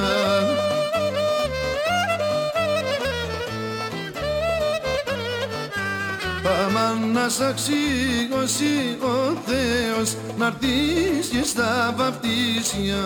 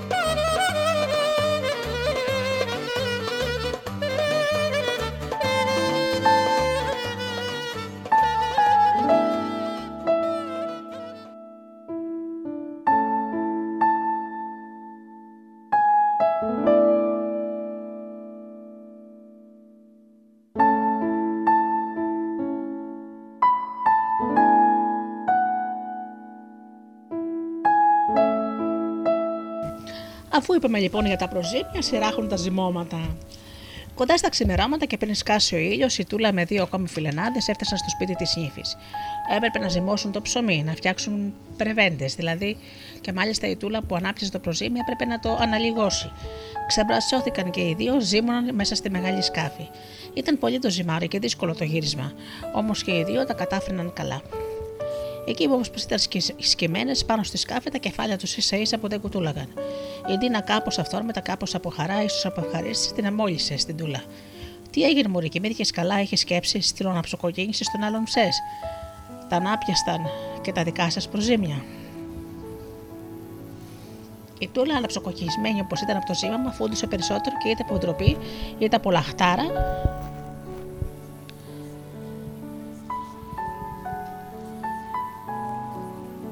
είτε από ευχαρίστηση πήρε μια όψη πλημμυρισμένη από αγαλίαση. Χαμηλός και ψακόμα λίγο με τα αυθόρματη χείλη της, ξεστόμησαν τον παλμό της καρδιάς της. Άιμορ της λέει στην αρχή, μα αμέσως συμπλήρωσε. Σου είπε τίποτα, σου είπε τίποτα, για πες μου, σου είπε. Ψέλισαν με χλαχτάρα τα χέρια της. Ναι, κάτι μου ξεστόμησε, μα εγώ πιο πολλά κατάλαβα. Από εκείνη τη στιγμή η Ντίνα μπήκε στο πέρα δόθε. Έκανε τον μεσάζοντα. Ε, και ήταν φυσικό. Σαν ο έρωτας ανεβαίνει στην καρδιά και από τα χείλη ξεχυλίζει, σε κάποιον ξεστομίζεται, σε, σε κάποιον εμπιστεύεται. Και επόμενο να είναι αυτός ο πιο καλός φίλος ή συνομήλικος ο συγγενής. Α γίνεται, ας είναι. Όλα και σε αυτούς πήγαιναν καλά. Σαν τελείωσε το ζύμωμα και έγινε καλό το ζυμάρι, του μάζεψαν σε ρόλους. Σε πέντε ταψιά απλώθηκαν και άρχισαν να το κεντάνε. Σε κάθε ταψία έκαναν κάτι ξεχωριστό κέντημα. Σε όλα στη μέση έγινε σταυρός με δίπλο πάτημα πυρουνιού. Στις άκρες συμπληρώθηκε το στρογγυλό με ειδική πατητούρα. Στα ενδιάμεσα γραμμικό έγινε το κέντημα. Με δύο πυρούνια αντίθετα ανασήκωναν το ζυμάρι. Σε άλλο φόρμες πάτησαν και έγιναν πολλά σχέδια. Α, ναι, και πάνω έριξαν καθαρό σουσάμι να ομορφαίνει περισσότερο. Τον σκέπασαν και όταν άρχισε να γίνεται, φούντουσαν και το φούρνο. Το φούρνησαν και όσο να ψηθεί, πιάσανε το σιδέρωμα. Με το ξεφούρνισμα το πασπάλισαν από πάνω με πηχτό ζαγαρόνερο να γλυκοφέρνει. Ναι, αυτές ήταν οι πρεβέντες. Ήταν τα ψωμιά του γάμου που έγιναν με όλη την ερωτελεστία. Σήμερα αλήθεια, ποιος τα φτιάχνει. Τα γυκόματα. Παρασκευή και μέρα πιο κοντά στην ολοκλήρωση. Η μέρα που αρχίζει πιο έντονα η προετοιμασία του γάμου. Φίλες της νύφης και υστερότεροι συγγενεί με πιο γρήγορο ρυθμό δράσης. Καλημέρα, ακούστηκε από όλες τις κοπελιές στον πάσεμο την αυλή. Τα πρόσωπά τους έλαμπαν από το πρωινό ξύπνημα, τα χείλη τους πλάτιναν και το γλυκό χαμόγελο έδειχνε την καλοσύνη τους και την ευχαρίστησή τους. Στα χέρια τους φάνταζε το μπουκέτο με τα πολύχρωμα λουλούδια συμπλήρωμα της νεανικής χάρης και ομορφιάς. Δεν είχαν ανάγκη από πολλά φιασίδια. Το ρούζ του φυσικού αέρα χάριζε στα μαγουλά τους το ροδοκόκκινο χρώμα το ανεπανάληπτο. Έπρεπε το, το γύκο με τα πρικιά να το στολίσουν και με λουλούδια. Δεν χρειαζόντουσαν συμβουλές. Και, και επενθυμίσει. Το ξέρανε, το μαθαίνανε και το είχαν δασκαλευτεί. Καλώς τε, καλώς ήρθατε, της υποδέχτηκε με ένα χαμόγελο που έδειχνε την αμπέρατη καλοσύνη τη η μάνα της νύφης στην αυλή του σπιτιού. Στο κατόφλι του σπιτιού, μετά από σταυροακάλιασματα και φίλια αγάπης, της υποδέχτηκε η νύφη. Δύο μέρες την είχαν ακόμα μαζί τους. Μετά από σύντομα τραθαρίσματα, ξεκίνησαν τη δουλειά τους. Α, τώρα το συντονισμό τον είχε γεννήσει μια κοπέλα καλή, σχετικά όμορφη, αλλά επιδέξει και τεχνίτρα. Ράμα να ανέβαζε δεν έξεφυγε χιλιοστό στο γήκομα. Και σήμερα που χρειαζόταν η τέχνη δική της επίβλεψη ήταν απαραίτητη.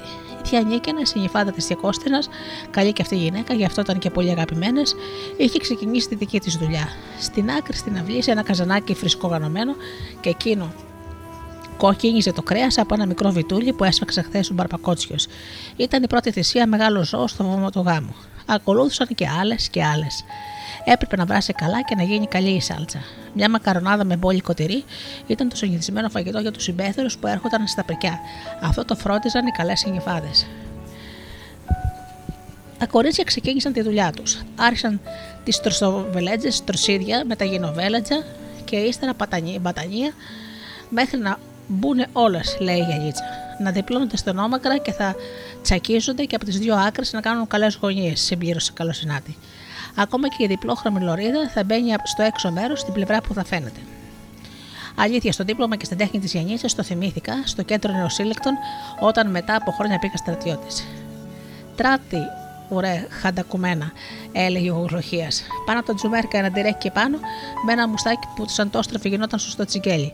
Είχε μια φωνή που τάνταζε ολοθάλαμο. Για εμά τότε ήταν ο Θεός. Τράτιδο σας λέω, έτσι και έτσι θα διπλώνει τις κουβέρτες σαν φάκελου, θα τις βάζει στο κρεβάτι. Στοιχισμένες και συζυγισμένες με το ράμα που λέμε. Θα κόβεται με την ξεφολόγη και την ασιάδια. Ήταν όμως καλό παιδί, τον θυμάμαι ακόμα. Μπαρπαγιόργο τον κρυφό λέγαμε. Τα κορίτσια συνέχιζαν τη δουλειά τους. Μετά από κάθε ζευγάρι βελέτσες, πέταγαν και από ένα χοντρό κρουσό σεντόνι με τα, με τα κρόσια προς τα έξω να κρέμονται. Αυτά συμπλήρωναν την ομορφιά του γήκου. Παραπάνω, παραπάνω έβαλαν κανένα δυο παπλώματα, κουκιαστές και καραμελωτές. Πόσο φανταχτερέ ήταν. Σε ευχαριστούσα να τις βλέπεις. Είχαν φάει ξημεροβραδιάσματα στον αργαλιό. Κάθονταν και οι δυο-τρεις στον αργαλιό να βγάλουν πέρα τα κεντήρια. Ανάμεσα και πάλι τα δαντελωτά σεντόνια με αντιζατέλε να κρέμονται έξω. Προσκέφαλα η φαντά. Μαξιλάρια, σακιά, σακούλια, μαρούντε μπήκαν αραδιαστά πάνω στο γήκο.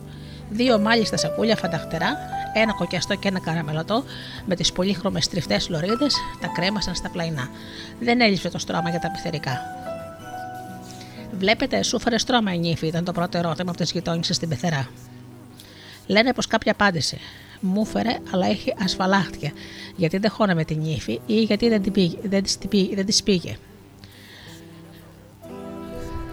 Πάνω πάνω μπήκαν τα κεντυμένα μαξιλάρια και το στεφάνωμα. Έκλεισε με τα μαξιλάρια της φιγούρας και ο σταυρός στη μέση με το βαμπάκι ήταν και αυτός με τέχνη φτιαγμένος. Να ζήσουν, να γεράσουν και να σπρίσουν σαν το βαμπάκι, έλεγαν. Πλάι τοποθετήθηκαν δύο καινούργια μπαούλα. Μέσα ήταν τοποθετημένα τα κατσαρολοπιατικά με τα γυαλικά. Τα στόλισαν, τον στόλισαν και με τα λουλούδια και ήταν να τον καμαρώνεις. Οι γωνίε τέλειες και το ζύγι να μόλαγες πουθενά δεν θα κουμπούσε. Άφτασε τεχνίτρα η γενίτσα. Ναι, το εξέταζαν. Ο γήκος δεν έπρεπε να μπακανιάζει και πολύ περισσότερο να μην πέσει. Το είχαν σε κακό. Ό,τι ήταν να πάρει νύφη μαζί της έμπαινε γύρω από το γήκο. Αυτά είχαν δικαίωμα να πάρουν συμπέθεροι. Η νύφη κρατούσε την νυφική της φορεσιά και τίποτα άλλο. Γι' αυτό βγήκε η παρεμία και από ό,τι φόρο και αλλάζω τίποτα δεν αποτάζω. Έλεγε η νύφη το διήμερο που απέμεινε. Το κέρασαν οι γονείς και όσοι πέρασαν από εκεί συμβολικά κρεμάσαν το χαρτονόμισμα της γιαγιάς. Το έβγαλε από το κομπόδεμα και το έστειλε στην πρώτη γωνία που ξεκινούσε. Με την ευχή να της πείτε. Και έριξαν και μπόλικο ρύζι. Ήταν όλα έτοιμα. Στη ραχούλα φάνηκαν καβαλαρέοι συμπεθέροι με 6-8 ζώα και εδώ το εξέταζαν. Έπρεπε να είναι ζυγός ο αριθμός. Σαν πλησίαζαν, άρχισαν το τραγούδι. Μετά το ξεπέζεμα βρήκαν το μεγάλο δωμάτιο που ήταν ο γήκος. Το τελετουργικό άρχισε. Τα κορίτσια είχαν μπει μπροστά στο γήκος με σηκωμένα τα χέρια, σωστό μπαράζι. Δεν άφηναν να τα ρίξουν τα πεκιά. Κανα δυο νεαροί συμπέθεροι έκαναν κάποιες κινήσεις προς το γήκο, μα τα κορίτσια που, τους, που να τους αφήσουν να πλησιάσουν. Τα χωρατά και τα γέλια και τα ξεφωνητά συνόδευαν όποια, την όποια κίνηση. Βλέπετε, ό,τι χρήματα έμπαιναν στα πρικιά ήταν της νύφης και αυτές το υποστήριζαν το έθιμο με πάθος. Η πεθερά πλησίασε, έριξε το δικό της ρύζι, έβγαλε μια χούφτα χοντροασίμω νομίσματα και με την ευχή καλο, καλότικα και καλορίζικα τα σκόρπιζα πάνω στα πρικιά. Ύστερα φίλησε στα βρωτά την νυφούλα της. Βλέπετε, ήταν έτοιμο να παραλαμβάνει η πεθερά τα πρικιά και να τα φυλάει στο σπίτι της. Εκεί έμεινε μέχρι να, αποδεχτεί την, να υποδεχτεί την ύφη. Δεν ήταν σε στεφανώματα. Η σειρά του πεθερού ή η καταντολή του μεγαλύτερου σκουνιάδου πλησιάζει. 8-10 από τα μεγαλύτερα χαρτονομίσματα καρφιτσώνει με ευλάβεια στα πρικιά. Ένας κουνιάδο μια φορά θύμωσε που στη πιασίνια πάνω δεν πρόφτασε να εκπληρώσει το έθιμο και σηκώθηκε να φύγει. Πέστα από εδώ, φέρτα από εκεί, τα καταφέραμε και όλα πήγαν καλά. Όταν οι συμπέθεροι καλοκαίρασαν τα πρικιά, τα κορίτσια άρχισαν το τραγούδι. Τη λιγερή στο κέντημα τη νύφη μας η πρίκα σήμερα ταξιδεύει, στο σπιτικό της πάει. Ο Νικολάκης, ένα τρίχρονο γειτονόπουλο με μάνα και πατέρα, καθαροποιημένο και καλοντεμένο, τοποθετήθηκε στην κορφή του γήκου. Του άρεσε και όλο χαμογελούσε. Στην τρίτη και τέταρτη γυροφουλιά, με ένα κούνημα του Νίκου, σοριάζει το γήκος πάνω στο στρωμένο πάτωμα. Ο Νικολάκης χώθηκε μέσα στα φρικιά. Καλορίζικα και άλλες ευχές ακόμα γέμισαν το σπιτικό. Τα χρήματα τα μάζεψαν για την ύφη. Ήταν το πρώτο χρωματικό ποσό που θα τη συνόδευε στο νέο του σπιτικό. Συμπέθεροι και κορίτσια ρίχτηκαν στο παλωτιάσματα. Κάποιες προσπάθειες, αθώα πειράγματα μεταξύ των νέων, να κλέψουν κάποια από τα πρικιά, έπεφταν στο άγριο βλέμμα της πεθεράς. Φαγητό φόρτωμα και δρόμο για το σπιτικό του γαμπρού. Έτσι έμεινε η νύφη πίσω χωρίς να έχει τίποτα. Εκεί πάλι ξεφόρτωμα, πάλι γύκομα, νέα κεράσματα. Η πεθερά πάντα κοντά σε όποια θα έμπαινε να δει τα πρικιά. Πολλά γίνονται, έλεγαν. Προσοχή, το σπίτι της νύφης δεν το σκούπιζαν μέχρι να φτάσουν στην Πεθέρη στο σπίτι του γαμπρού. Σήμερα κάποια στρωσίματα κραβατιών, σύντομα φυσικά, πήραν τη θέση όλη της προηγούμενης τελετουργίας. Αυτή πήρε το δρόμο της λησμονιάς. Εκεί θα σκεπαστεί με τα πέπλα της λύθη και το σβήσιμο βέβαια θεωρείται βέβαιο. Την ίδια μέρα, με τον ίδιο τρόπο, όπως και στα προζήμια, έγινε το κάλεσμα σε όλο το χωριό για τη συμμετοχή στο γάμο. Το Σάββατο οι προετοιμασίες του γάμου αγγίζουν το αποκορύφωμά τους. Ο Μπαρπακότσιο με τη βοήθεια τριών-τεσσάρων ανδρών ετοιμάζουν τα σφάγια. Ο τριαντάκυλος μεγάλος τράγος και 4-5 μανάρια έγιναν θυσία στο βωμό της γαμήλιας Πανδεσία. Οι σούφλες τριφογύριζαν και οι κνήσε σκορπούσαν τη μυθιστική μυρωδιά της τριγύρω. Δύο μεγάλα καζάνια μπήκαν στις φωτιές που τις άραψαν στο απάγιο της αυλή. Εδώ γίνεται το μαγειρευτό το κρέας και το πιλάφι η μακαρονάδα. Βάλτε, βάλτε και άλλα μπαχαρικά, να γίνουν πιο νόστιμα, λέει η μάνα της νύφης. Πρέπει να είναι μπερικί μπεκρίτικα, να τραβάνε κρασί, λέει και ξαναλέει ο Μπαρμπαγιάννης, που επέβλεπε την όλη μαγειρική δραστηριότητα. Για να δοκιμάσω και, και να ξαναδοκιμάσω, έλεγε σε κάθε, δοκιμα... σε κάθε δοκίμασμα ρουφούσε και μια κούπα. Κάτι τέτοια ήταν γι' αυτόν ευχάριστα. Οι θείες Θανάσο, Αγγέλο και Γκόλφο, τρεις καλές και χρυσοχέρες γειτόνισες, έκοψαν και τύλιξαν τα εντόστια, καλοσφυγμένες γαρντούμπε και σπηλάντερα έτοιμα όλα. Γέμισαν τρία-τέσσερα ταψιά, τα οποία έβαλαν στο φούρνο με μεζέντες αυτούς, θα γινόταν η υποδοχή του συμπεθερικού. Και μπαμ μπαμ ακούστηκαν οι πρώτες του φεκέ. Η δημούτσονη πιστο, πιστογιομή του γέρο Θανασιά, που ήταν από νωρίς κρεμασμένη στην ελιά, πλάι στην ψισταριά, έλαμψε τρει-τέσσερι φορές. Οι ψίστες δοκίμασαν τα ψητά και τραβούσαν την πρώτη κούπα. Η επανάληψη συχνή και οι ντουφικέ το ίδιο. Η ώρα η καλή, η ώρα η καλή, Στέφανα, Καλά Στέφανα. Οι φωνές τους κάλυψαν όλα τα άλλα ξεφωνητά. Νύφη, να ζήσετε, ακούστηκε του γεροθανασιά η ευχή που με την πολύχρονη πείρα του επέβλεπε το ψήσιμο. Ο Κώστας, ο Θάνος, ο Γιώργος, τα τρία πρωτοξάδερφα, τρεις πραγματικοί λεβέντες, ανέλαβαν τα, τζι... τα τζίδες. Δοκίμασαν τις μπροστέλες. Ήταν καινούργιες, τις αγόρισαν πρόσφατα για αυτή τη δουλειά. Τραβάτε να περιποιηθείτε καλά ώρα τι συμπεθέρε ταχιά, λέμε με βαριά φωνή ο γεροθανασιά που βρίσκε να πει και κάτι για τον καθένα. Πρώτη θεία Κωνσταντο, πρωτοκυρά και καλός άνθρωπος, διάβηκε στην Αυλόφορδα. Απίθεσε το μεγάλο καρδαμωτό υφαντός σακούλι στην άκρη της σκάλας και με εκείνο το γλυκό τεμιλίχιο ύφος αράδιασε κάμποσε ευχές. Το πρώτο κανίσκι του γάμου, μια μεγάλη πρεβέντα, το μισό, σκιστά κομμένο σφάγιο, μια χιλιάρα λάδι και μια μεγάλη τσίτσα με κόκκινα ύλη πρώτης τάξης. Αγουλούδησαν και άλλα και άλλα κεράσματα και ευχές έδιναν και έπαιρναν. Με την εμφάνιση του αποσπερίτη, ο κόσμος άρχισε να κάθεται στα τραπέζια. Στην πρώτη θέση η νύφη ανάμεσα στα γονικά τη. Φαγητά σερβιρίστηκαν και το φαγοπότη σε εξέλιξη. Όλα μαζί τα ποτήρια υψώνονταν και μετά από όλα τα στόματα μια ευχή να ακούγεται. Να ζήσετε και καλά, Στέφανα. Στιγμές ανθρώπινου μεγαλείου. Η νύφη ακουμπάει τον παγουλό της στην αριστερή παλάμη και την γλυκιά φωλή της ακούγεται το τραγούδι του αποχωρισμού. Μια Παρασκευή και ένα Σάββατο βράδυ, μάνα με καλεμάνα με έδιωχνε. Μάνα με έδιωχνε από τα γονικά μου και ο πατέρας μου, και ο πατέρας μου και αυτός μου λέει φεύγα. Φεύγω. Κλαίω, φεύγω κλαίγοντας, φεύγω παραπονιώντας, παίρνω ένα στρατή. Δεν ήταν το δυνατό ξακρίασμα η φωνή της, τράβλιζε. Τα μάτια των, γονών, των γονιών γυάλισαν. Η σκητάλη πέρασε σε άλλους. Εκείνος ο Λεωνίδας, δεινός τραγουδιστής, είχε καθίσει στην πάνω μεριά, στο τραπέζι της νύφης. Ήταν η τιμητική του θέση. Άνοιξε τα χείλη του και η τζαβέλερα ακούστηκε γλυκά γλυκά σε όλο το τραπέζι. Στην τέταρτη στροφή το γύρισε στο τσάκισμα. Αρβανίτη πενεμένη, που είναι ο λίπα καημένη. Ακούστηκε από όλα τα στόματα. Δευτερόνι στη μέση τα καλάβρετα και με το τσάκισμα αέρας να φυσάει τα πλατανόφυλλα, Θεός να φυλάει τα λινόπουλα. Και το επαναλάμβαναν όλοι. Ακολούθησαν και άλλα και άλλα. Πολλά λαρίγκια γερόντων ανεβοκατέβαιναν σαν αγέρικη φωνή τους, έπαλε τις φωνητικές κορδές τους και το τραγούδι έβγαινε βραχνό και μελωδικό.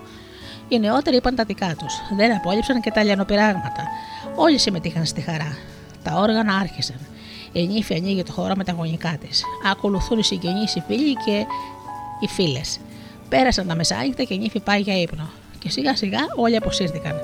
Να ήμασταν φρέσκοι αύριο, το είπαν και το ξαναείπαν. Και πάμε στην ημέρα του γάμου. Κυριακή, ημέρα του γάμου. Το κορυφαίο γεγονός φτάνει. Ένα μέρος της ζωής των αιώνιφων κλείνει και ένα καινούριο χαράζει. ακουμπάνω στο κατόφλι της νέας ζωής. Η νύφη ξεπνάει με τον ήχο της πρώτης καμπάνας. Πρέπει να πάει στην εκκλησιά που βαφτίστηκε, που εκκλησιαζόταν και που σε λίγο θα στεθεί η φούλα. Τη συνοδεύουν οι φίλες. Η μέρα της ανήκει.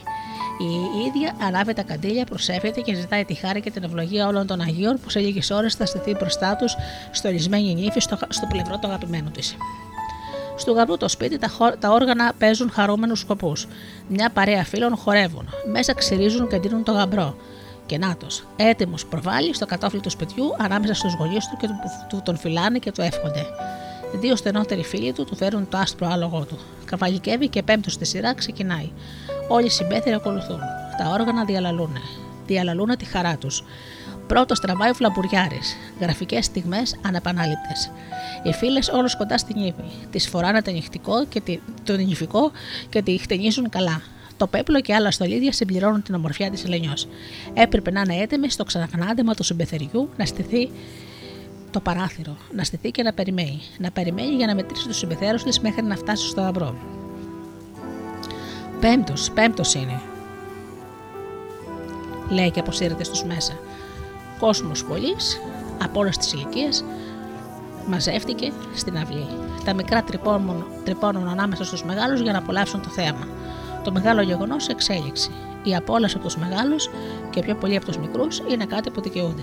Ο φλαμπουριάρη με το άσπρο μαντίλι στο λαιμό, σημάδι του φωλικού ερχομού, καβάλα σε ένα καράτικο άλογο, έφτασε μπροστά στην αυγή. Είμαστε δεκτοί, φωνάζει δυνατά. Δεκτή, δεκτή παίρνει την απάντηση. Και μπαμ πέφτει και η πρώτη του φεγγιά, σημάδι της καλής υποδοχής. Ο Γιώργος ο Φλαμπουριάρη τραβάει τα γκέρνια του αλάγου αριστερά. Εκείνο με αργά και επίσημα βήματα, λες και αυτός συμμετέχει στη χαρά και τη σοβαρότητα της στιγμής, ροβολάει προς την αυλή. Θριαμβευτής ο Φλαμπουριάρη εισέρχεται στο φιλικό στρατόπεδο. Χειροκροτήματα, ευχές, καλωσορίσματα διατρανώνουν τη χαρά. Τα τραγούδια των κοριτσιών που χορεύουν την ύφη συμπληρώνουν την ατμόσφαιρα την πανηγυρική. Ο Φλαμπουριάρη ξεκρεμάει το καραμελωτό ξακούλι, παλιό και καλοδετηρημένο, ίσως νηβικό δώρο της μάνας του γαμπρού, και το προσφέρει στη μάνα της νύφης. Έχει την πρεβέντα και το κρασί δώρα για ανταλλαγή. Σε μάτια τους περιμένουν. Τους περιμένουν και τους καλοδέχονται. Στη θέση του κρέμεται το κοκιαστό σακούλι με τα ίδια δώρα. Σκύψε, σκύψε λίγο, του λέει η μικρότερη αδερφή της νύφης. Τραβάει το λευκό μαντίλι από το λαιμό και βάζει το κλαρωτό το κεντυμένο της νύφης. Του πρόσφεραν διπλό μεζέ και ένα ποτήρι κοκκινέλι. Ευχήθηκε, ήπια και τράβηξε τα γέμια του αλόγου. Και εκείνο κάνει επιτόπου στροφή και γυρίζει τρέχοντας προς τα πίσω. Και μπαμ, ακούστηκε από την πιστογιομή του γέρου Νικόλα που για αυτή τη στιγμή την είχε φέρει μαζί του. Σημάδι ότι περιμένουν το συμπεθεριό. Μπαμ, ακούστηκε από το μέρος του συμπεθεριού που έτω μεταξύ κοντοστάθηκε. Ο Φλαμπουριάρη γύρισε. Η ανταλλαγή των δώρων σήμαινε ότι ήταν καλοδεχούμενοι. Και να το σπάλι πρώτος επικεφαλής της πορείας. Τα όργανα άρχισαν τα εμβατήρια του γάμου και εκείνος ο Κλαριντζή τα έσκουζε και τα καλά. Αντιλαλούσαν οι ρεματιές. Ατμόσφαιρα εορτάσεμε και πανηγυρική. Διατρανώνατε η χαρά στα τραπέρατα. Ο Δημητράκης, ένα δίχρονο αγοράκι, πήρε τη θέση του στα πόδια του γαμπού πριν ξεπεζέψει, σημείο και αυτό ευτεκνίας. Στη μέση στην αυλή ξεπέζεψε ο γαμπρό. Προχωρεί αργά και επίσημα. Τον συνοδεύουν ο πατέρας και οι φίλοι του. Ο μικρότερος αδερφός του γαμπρού πήγε πρώτα. Έπρεπε να αποδέσει την ύφη. Έγραψε κι αυτός μερικά ονόματα κοριτσιών και στη συνέχεια από όσα είχαν γράψει στο παπούτσι, έστωσε μερικά χάρτινα νομίσματα και έκανε την προσπάθεια να την ποδέσει. Δεν μπαίνει, δεν μπαίνει, φώναζαν τα κορίτσια που είχαν μαζευτεί ένα γύρο. Θέλει κι άλλα, θέλει κι άλλα. Έγινε και αυτό και η νύφη ποδέθηκε. Α, ναι, το ξέταζαν. Ο πιανό κουρουσιού το όνομα σβήσει από αυτά που είχαν γράψει στο παπούτσι της νύφης θα παντρευτεί πρώτη. Πολλές το ήθελαν και πολλές το περίμεναν. Στο κατόφλι της εξώπορτα στήθηκε η μάνα της νύφης. Κρατάει στα χέρια της το κρυστάλλινο πιατέλο με γλυκό και ασημένιο κουταλάκι. Περιμένει να γλυκάνει τον γαμπρό και εκείνος πλησιάζει, σκύβει μπροστά στην πεθερά και δέχεται το γλυκό που του προσφέρει. Η ίδια δεν του, δεν του την έδωσε. Τον χάιδεψε απαλά στο πρόσωπο και τον καλωσόρισε. Όμως δεν τη γλίτωσε από την κουνιάδα που παραφύλαγε στο πλάι. Έτσι όριζε το έθιμο. Μα εκείνος προχώρησε στην ύφη. Οι τατζίδες είχαν εκπληρώσει στο ακέραιο το χρέος. Πρόσφεραν μεζέ και κρασί σε όλους τους συμπεθέρους. Ήταν όλα έτοιμα. Τα όργανα άρχισαν πάλι τα εμβατήρια του γάμου. Η γαμήλια απομπή ξεκίνησε για την εκκλησία. Το αποκορύφωμα ενόψει. Πρώτο ο γαμπρός που συνοδεύεται από τον πατέρα και τα αδέρφια, πίσω η νύφη συνοδεύεται από τον πατέρα και τον μεγάλο αδερφό που καμάρωνε γιατί πίστευε ότι μεγάλωσε κι αυτός. Η αδερφή του τον κοίταζε και το χθεσινό βυζασταρούδι γίνεται άνδρας. Στην είσοδο της εκκλησίας στήθηκε ο γαμπρός. Στήθηκε και περιμένει. Περιμένει την νύφη. Και η νύφη φτάνει. Ο πατέρας την παραδίδει. Ο γαμπρός φιλεί το χέρι του πεθερού, παραλαμβάνει την νύφη και θηρευευτικά κατευθύνονται μπροστά στο τραπέζι. Η ακολουθία η ίδια και απαράλλαχτη διατηρείται. Δεν επιτρέπεται αλλαγή στο τυπικό των ιερών ακολουθιών.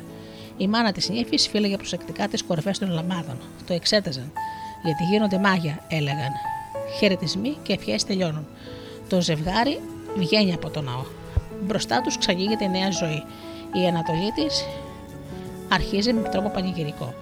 Το πέτρινο χωροστάσι γίνεται χορός. Τα όργανα αρχίζουν να παίζουν το τραγούδι του γάμου. Το χορό ανοίγει νύφη. Σήμερα λάμπει ουρανός, σήμερα λάμπει μέρα. Σήμερα στεφανώνεται αϊτό στην περιστέρα. Κουμπάρι αποστεφάνωσε και άλλαξε στεφάνι, αμάν να σε, αξιώ, να σε αξιώσει ο Θεός να ρίξεις και το λάδι. Είναι η πρώτη ευχή που μιλάει για απόγονους. Ευχή που θα του συνοδεύει στο εξής και συνεχίζει. Ένα τραγούδι θα να πω επάνω στο κεδόνι, να ζήσει η νύφη και ο γαμπρός και συμπεθέρει όλοι. Και συνεχίζει με την παράκληση. Γαμπρέ, μια χάρη σου ζητώ, θέλω να μου την κάνεις, το άνθρωπο που σου δώσαμε να μην, το, να μην μας το αμαράνει. Και μετά απευθύνεται στην νύφη. Νύφη, μια χάρη σου ζητώ και θέλω να μου την κάνεις, το νέο που σου δώσαμε να μην μας τον πικράνεις. Λάμπει από χαρά και ομορφιά το πρόσωπο της νύφης. Τα στολίδια συμπληρώνουν τις φυσικές της χάρες. Γαμπρός, κουμπάρος, γονείς, αδέρφια, ξαδέρφια κάνουν την πρώτη χειρονομία. Σπάνε κάπως στο χορό και μετά πάνε στα όργανα. Πάνε και ρίχνουν χρήματα. Η θήκη του βιολιού σιγά σιγά γεμίζει. Όρθιο με το κλαρίνο κλαρινιτζή διαλαλεί τη χαρά στα τραπέζια. Σκάει γλυκό χαμόγελο βιολιτζή, σαν το λοξό του βλέμμα βλέπει την καλή σοδιά. Η τραγουδίστρια όρθια αναμπίζει τον τέφι τη, και αυτόν η χαρά είναι αισθητή. Ναι, χαίρονται, χαίρονται διπλά. Χαίροντας, συμμετέχοντας στη χαρά του γάμου, μα και για αυτή την καλή σοδιά. Κάτι τέτοια περιμένουν κι αυτοί. Αυτή είναι η ζωή τους. Ακολουθεί τον νηφιάτικο τσάμικο. Είναι η μόνη φορά που αλλάζει η σειρά των τραγουδιών. Βγήκα ψηλά, βγήκα ψηλά, βγήκα ψηλά στα διάσελα και αγνάτια στην Μπαρμπαρσένα. Και αγνάντεψα τους κάμπους, στις τσιμπίδες κάνει γάμου. Μαριωρή παντρεύεται και όλος ο κόσμος χαίρεται. Ποιον θα πάρεις Μαριωρή, του τριτσιμπίτα το παιδί. Είναι τραγούδια βγαλμένα από τα γεγονότα της ζωής και συνοδεύουν τη ζωή. Η σειρά του γαμπρού, η αιτιά στα χοντρά, δίνεται παραγγελιά. Είναι χορευταράς. Μέρα επίδειξης της λεβεντιάς και τον καμαρώνουν όλοι και τον χαίρεται η νύφη. Η ίδια κίνηση από όλους. Πλησιάζουν τους οργανοπαίχτες και τα χρήματα ρίχνουν στη θήκη του βιολιού, η οποία γέμισε. Νέα χαμόγελα από αυτούς. Το σκούζει καλά ο κλαριτζής και η τραγουδίστρια πετάει στον άρα τον τέφι και επιδέξια το πιάνει. Ο κουμπάρος, εκπρόσωπος της λεβεδιά, σέρνει με χάρη το χορό και κρυφό καμαρώνει. Πολλές κοπέλες τον κοιτούν και πολλές τον λυπίζονται. Γονείς, αδέρφοι και συγγενείς και οι φίλοι τους ακόμη συνέχεια χορεύουν. Τα τραπέζια ετοιμάστηκαν. Σε αυτά συμμετέχει όλο το χωριό. Άλλοι με τα δικά τους φαγητά, άλλοι κάθονται στο μεγάλο τραπέζι του γάμου. Πλούσια και καλοφτιαγμένα φαγητά σερβίρονται και ο παπάς ευλογεί. Το φαγοπότη αρχίζει. Του τραπεζιού τα τραγούδια ακούγονται και τα όργανα παίζουν. Ο χορός ξαναστείνεται. Κοίτα εκείνη με το ροζ φόρεμα ή πρόσεξε αυτό το ψηλό, είναι υποδείξεις που κρυφολέγονται σε υποψήφιους. Ξεκινάνε τα ειδώματα, τυχαία, τυχαία ανταμώματα και χειραψίες ανταλλάσσονται. Το ένα φέρνει το άλλο, καλό. Και εκεί που τρέχει το νερό, εκεί θα ξανατρέξει. Αυτό αποβλέπει και το σούρσιμο του, πλέπου, του πέπλου της νύφης. Να πάρει όλα τα κορίτσια κοντά. Και η ώρα πλησιάζει. Ξαναφρεσκάρεται η νύφη με τις φίλες της και η Γιαννίτσα, φτιαγμένη και αυτή η κοπέλα, φρεσκάρεται η νύφη. Ροδίζει και χαμογελάει σαν να της λένε πως το όνομά της σβήστηκε στις νύφη στο παπούτσι. Τα κρυφοτσιμπήματα και τα θώα πράγματα που τις φίλες δίνουν και παίρνουν. Κάποιον έκοψες, κάποιον λάβωσες σήμερα. Ναι, ένα καλοκέταγμα του κουμπάρου, μια χειροραψία, δύο κουβέντες παραπάνω, ένα σύμπημα της νύφης αργότερα έφερε το ευχάριστο τέλος. Έτσι γινόταν. Έτσι τελειώναν τα προξενιά. Έτσι δημιουργούσαν ευτυχισμένες οικογένειες. Το συμπεθερικό έτοιμο. Μπροστάρι ο φλαμπουριάρη, στα χέρια του κρατάει το λόλευκο μαξιλάρι. Με αυτό θα χτυπήσει την πεθερά της νύφης και θα της το χαρίσει. Είναι το μόνο που έμεινε τα πρικιά της νύφης. Παλιότερα κρατούσε το φλάμπορο με τα πολλά κρόσια και τα πολλά κετίδια. Ήταν κεντυμένο το οικόσιμο, σταυρό σπαθί και καριοφύλι. Οι γονείς φιλούν την νύφη και της δίνουν την ευχή. Ώρα καλή σου περιστέρα μας.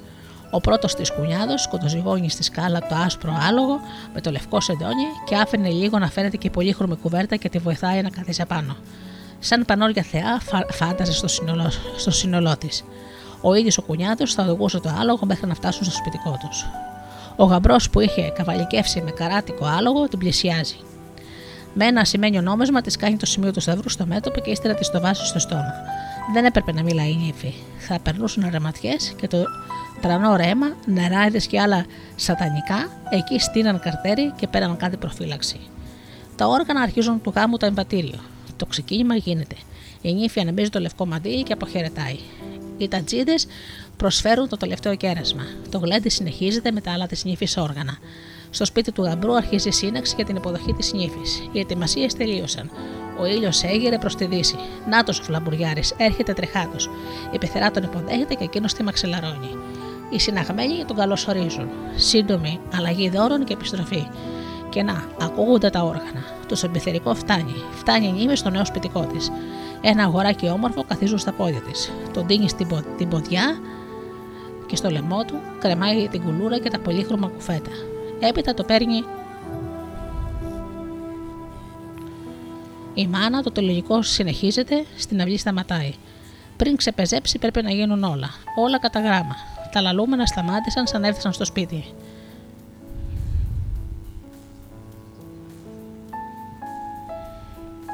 Πέτα μήλο, πέτα ρόδο. Αρχίζουν το παραδοσιακό τραγούδι. Ένα ροδοκόκκινο. Μήλο και τιμένο σε ασημονομίσματα τη δίνουν στο χέρι. Κοντά στην πόρτα είναι η μασαριά των κοριτσιών με σηκωμένα χέρια, περιμένουν ποια θα το πρωτοπιάσει. Και αυτή θα παντρευτεί, έλεγαν.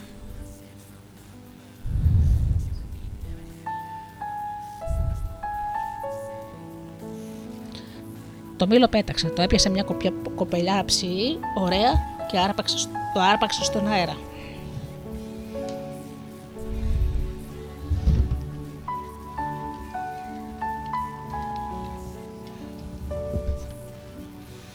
Συνέχεια το ρόδι. Στον τοίχο σκάζει με δύναμη. Σημάδι εφορίας και ευτεκνία. Ένα μπουκάλι με κοκκινέλι της προσφέρουν. Στις τέσσερις πλευρές, κοντά στα πόδια του αλόγου, αφήνει να τρέξει. Έτσι τρέχουν τα καλά στο σπίτι. Κίνο το άλογο που μενοτικά παραμένει με απάθεια και παρακολουθεί τα όσα συμβαίνουν. Ήταν και εκείνος στολισμένο με τα πολύχρωμα χαϊμαλιά και τα λευκά μαντίλια στη χέτη και στην καπιστράνα του. Με ανάλαφρες κινήσεις των αυτιών εκδηλώνει τη συμπεριφορά του στη χαρά. Τώρα η σειρά της πρεβέντας. Την κόβει κομμάτια και τα σκορπάει ανάμεσα στους πεθέρου, σημείων αυθονίας των καρπών της γης. Ο γαμπρός που έχει ξεπεζέψει πρώτος τη βοηθάει στα χέρια, σχεδόν την παίρνει και την κατεβάζει. Τρία-τέσσερα παλικάρια παραμόναβαν. Από όλους προφτάνει ο Γιώργος, ένας πραγματικά λεβεντονιός.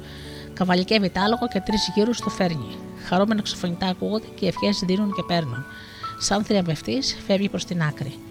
Το νεόνυφο ζευγάρι αργά και επίσημα προχωράει προς την πόρτα του σπιτιού.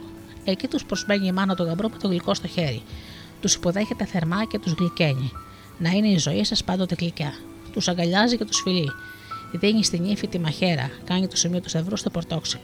Αφήνει τη μαχαίρα κάτω, την πατάει και μπαίνει στο σπίτι της θριαμβευτικά. Θα είναι η αφέντρα και η κυρά από εδώ και πέρα στο νέο σπιτικό της. Σιδερένια, σιδερένια, τους φωνασυνοδεύει μια ευχή πηγαία. Σύντομη ανάπαυση και πάλι στο χώρο. Έπρεπε να την καμαρώσει πεθερά στο νύφη στολισμένη. Πάνω στα βασιλέματα του ήλιου η νύφη αποσύρεται και αλλάζει. Δεν έπρεπε να πάρει η νύχτα με τα νύφικα. Δεν έπρεπε να την πάρει η νύχτα με τα νύφικα.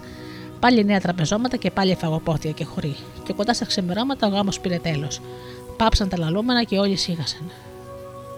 Δευτέρα, αργά κάπως, η νύφη φοράει την τρενή ποδιά και αρχίζει να κοσκινάει έπρεπε να φτιάξει την πίτα την νυφιάτικη στο νέο σπιτικό της. Και άλλα και άλλα έθιμα τα τήρησαν με ευλάβεια.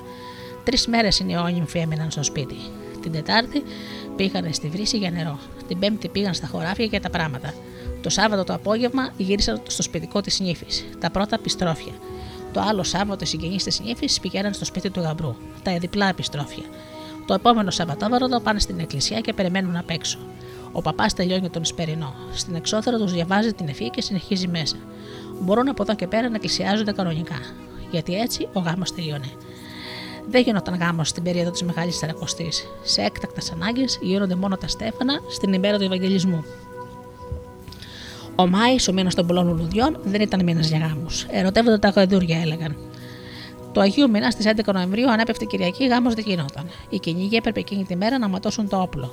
Έπρεπε να χτυπήσουν ένα θύραμα έστω και τσόνι. Και το εξέταζαν. Ό,τι γίνει εκείνη την ημέρα θα γίνεται όλο το χρόνο.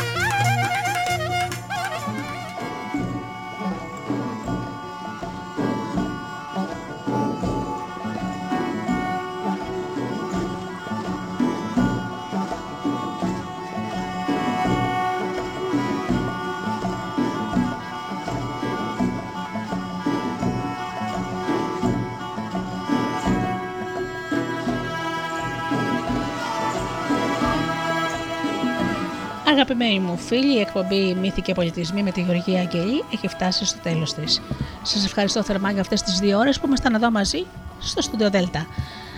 Ανανώνω το ραντεβού μας για το επόμενο Σάββατο στις 10 το πρωί όπως πάντα.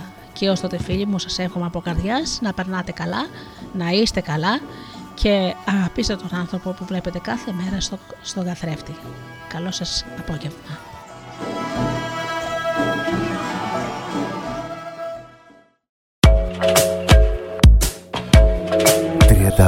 studiodelta.gr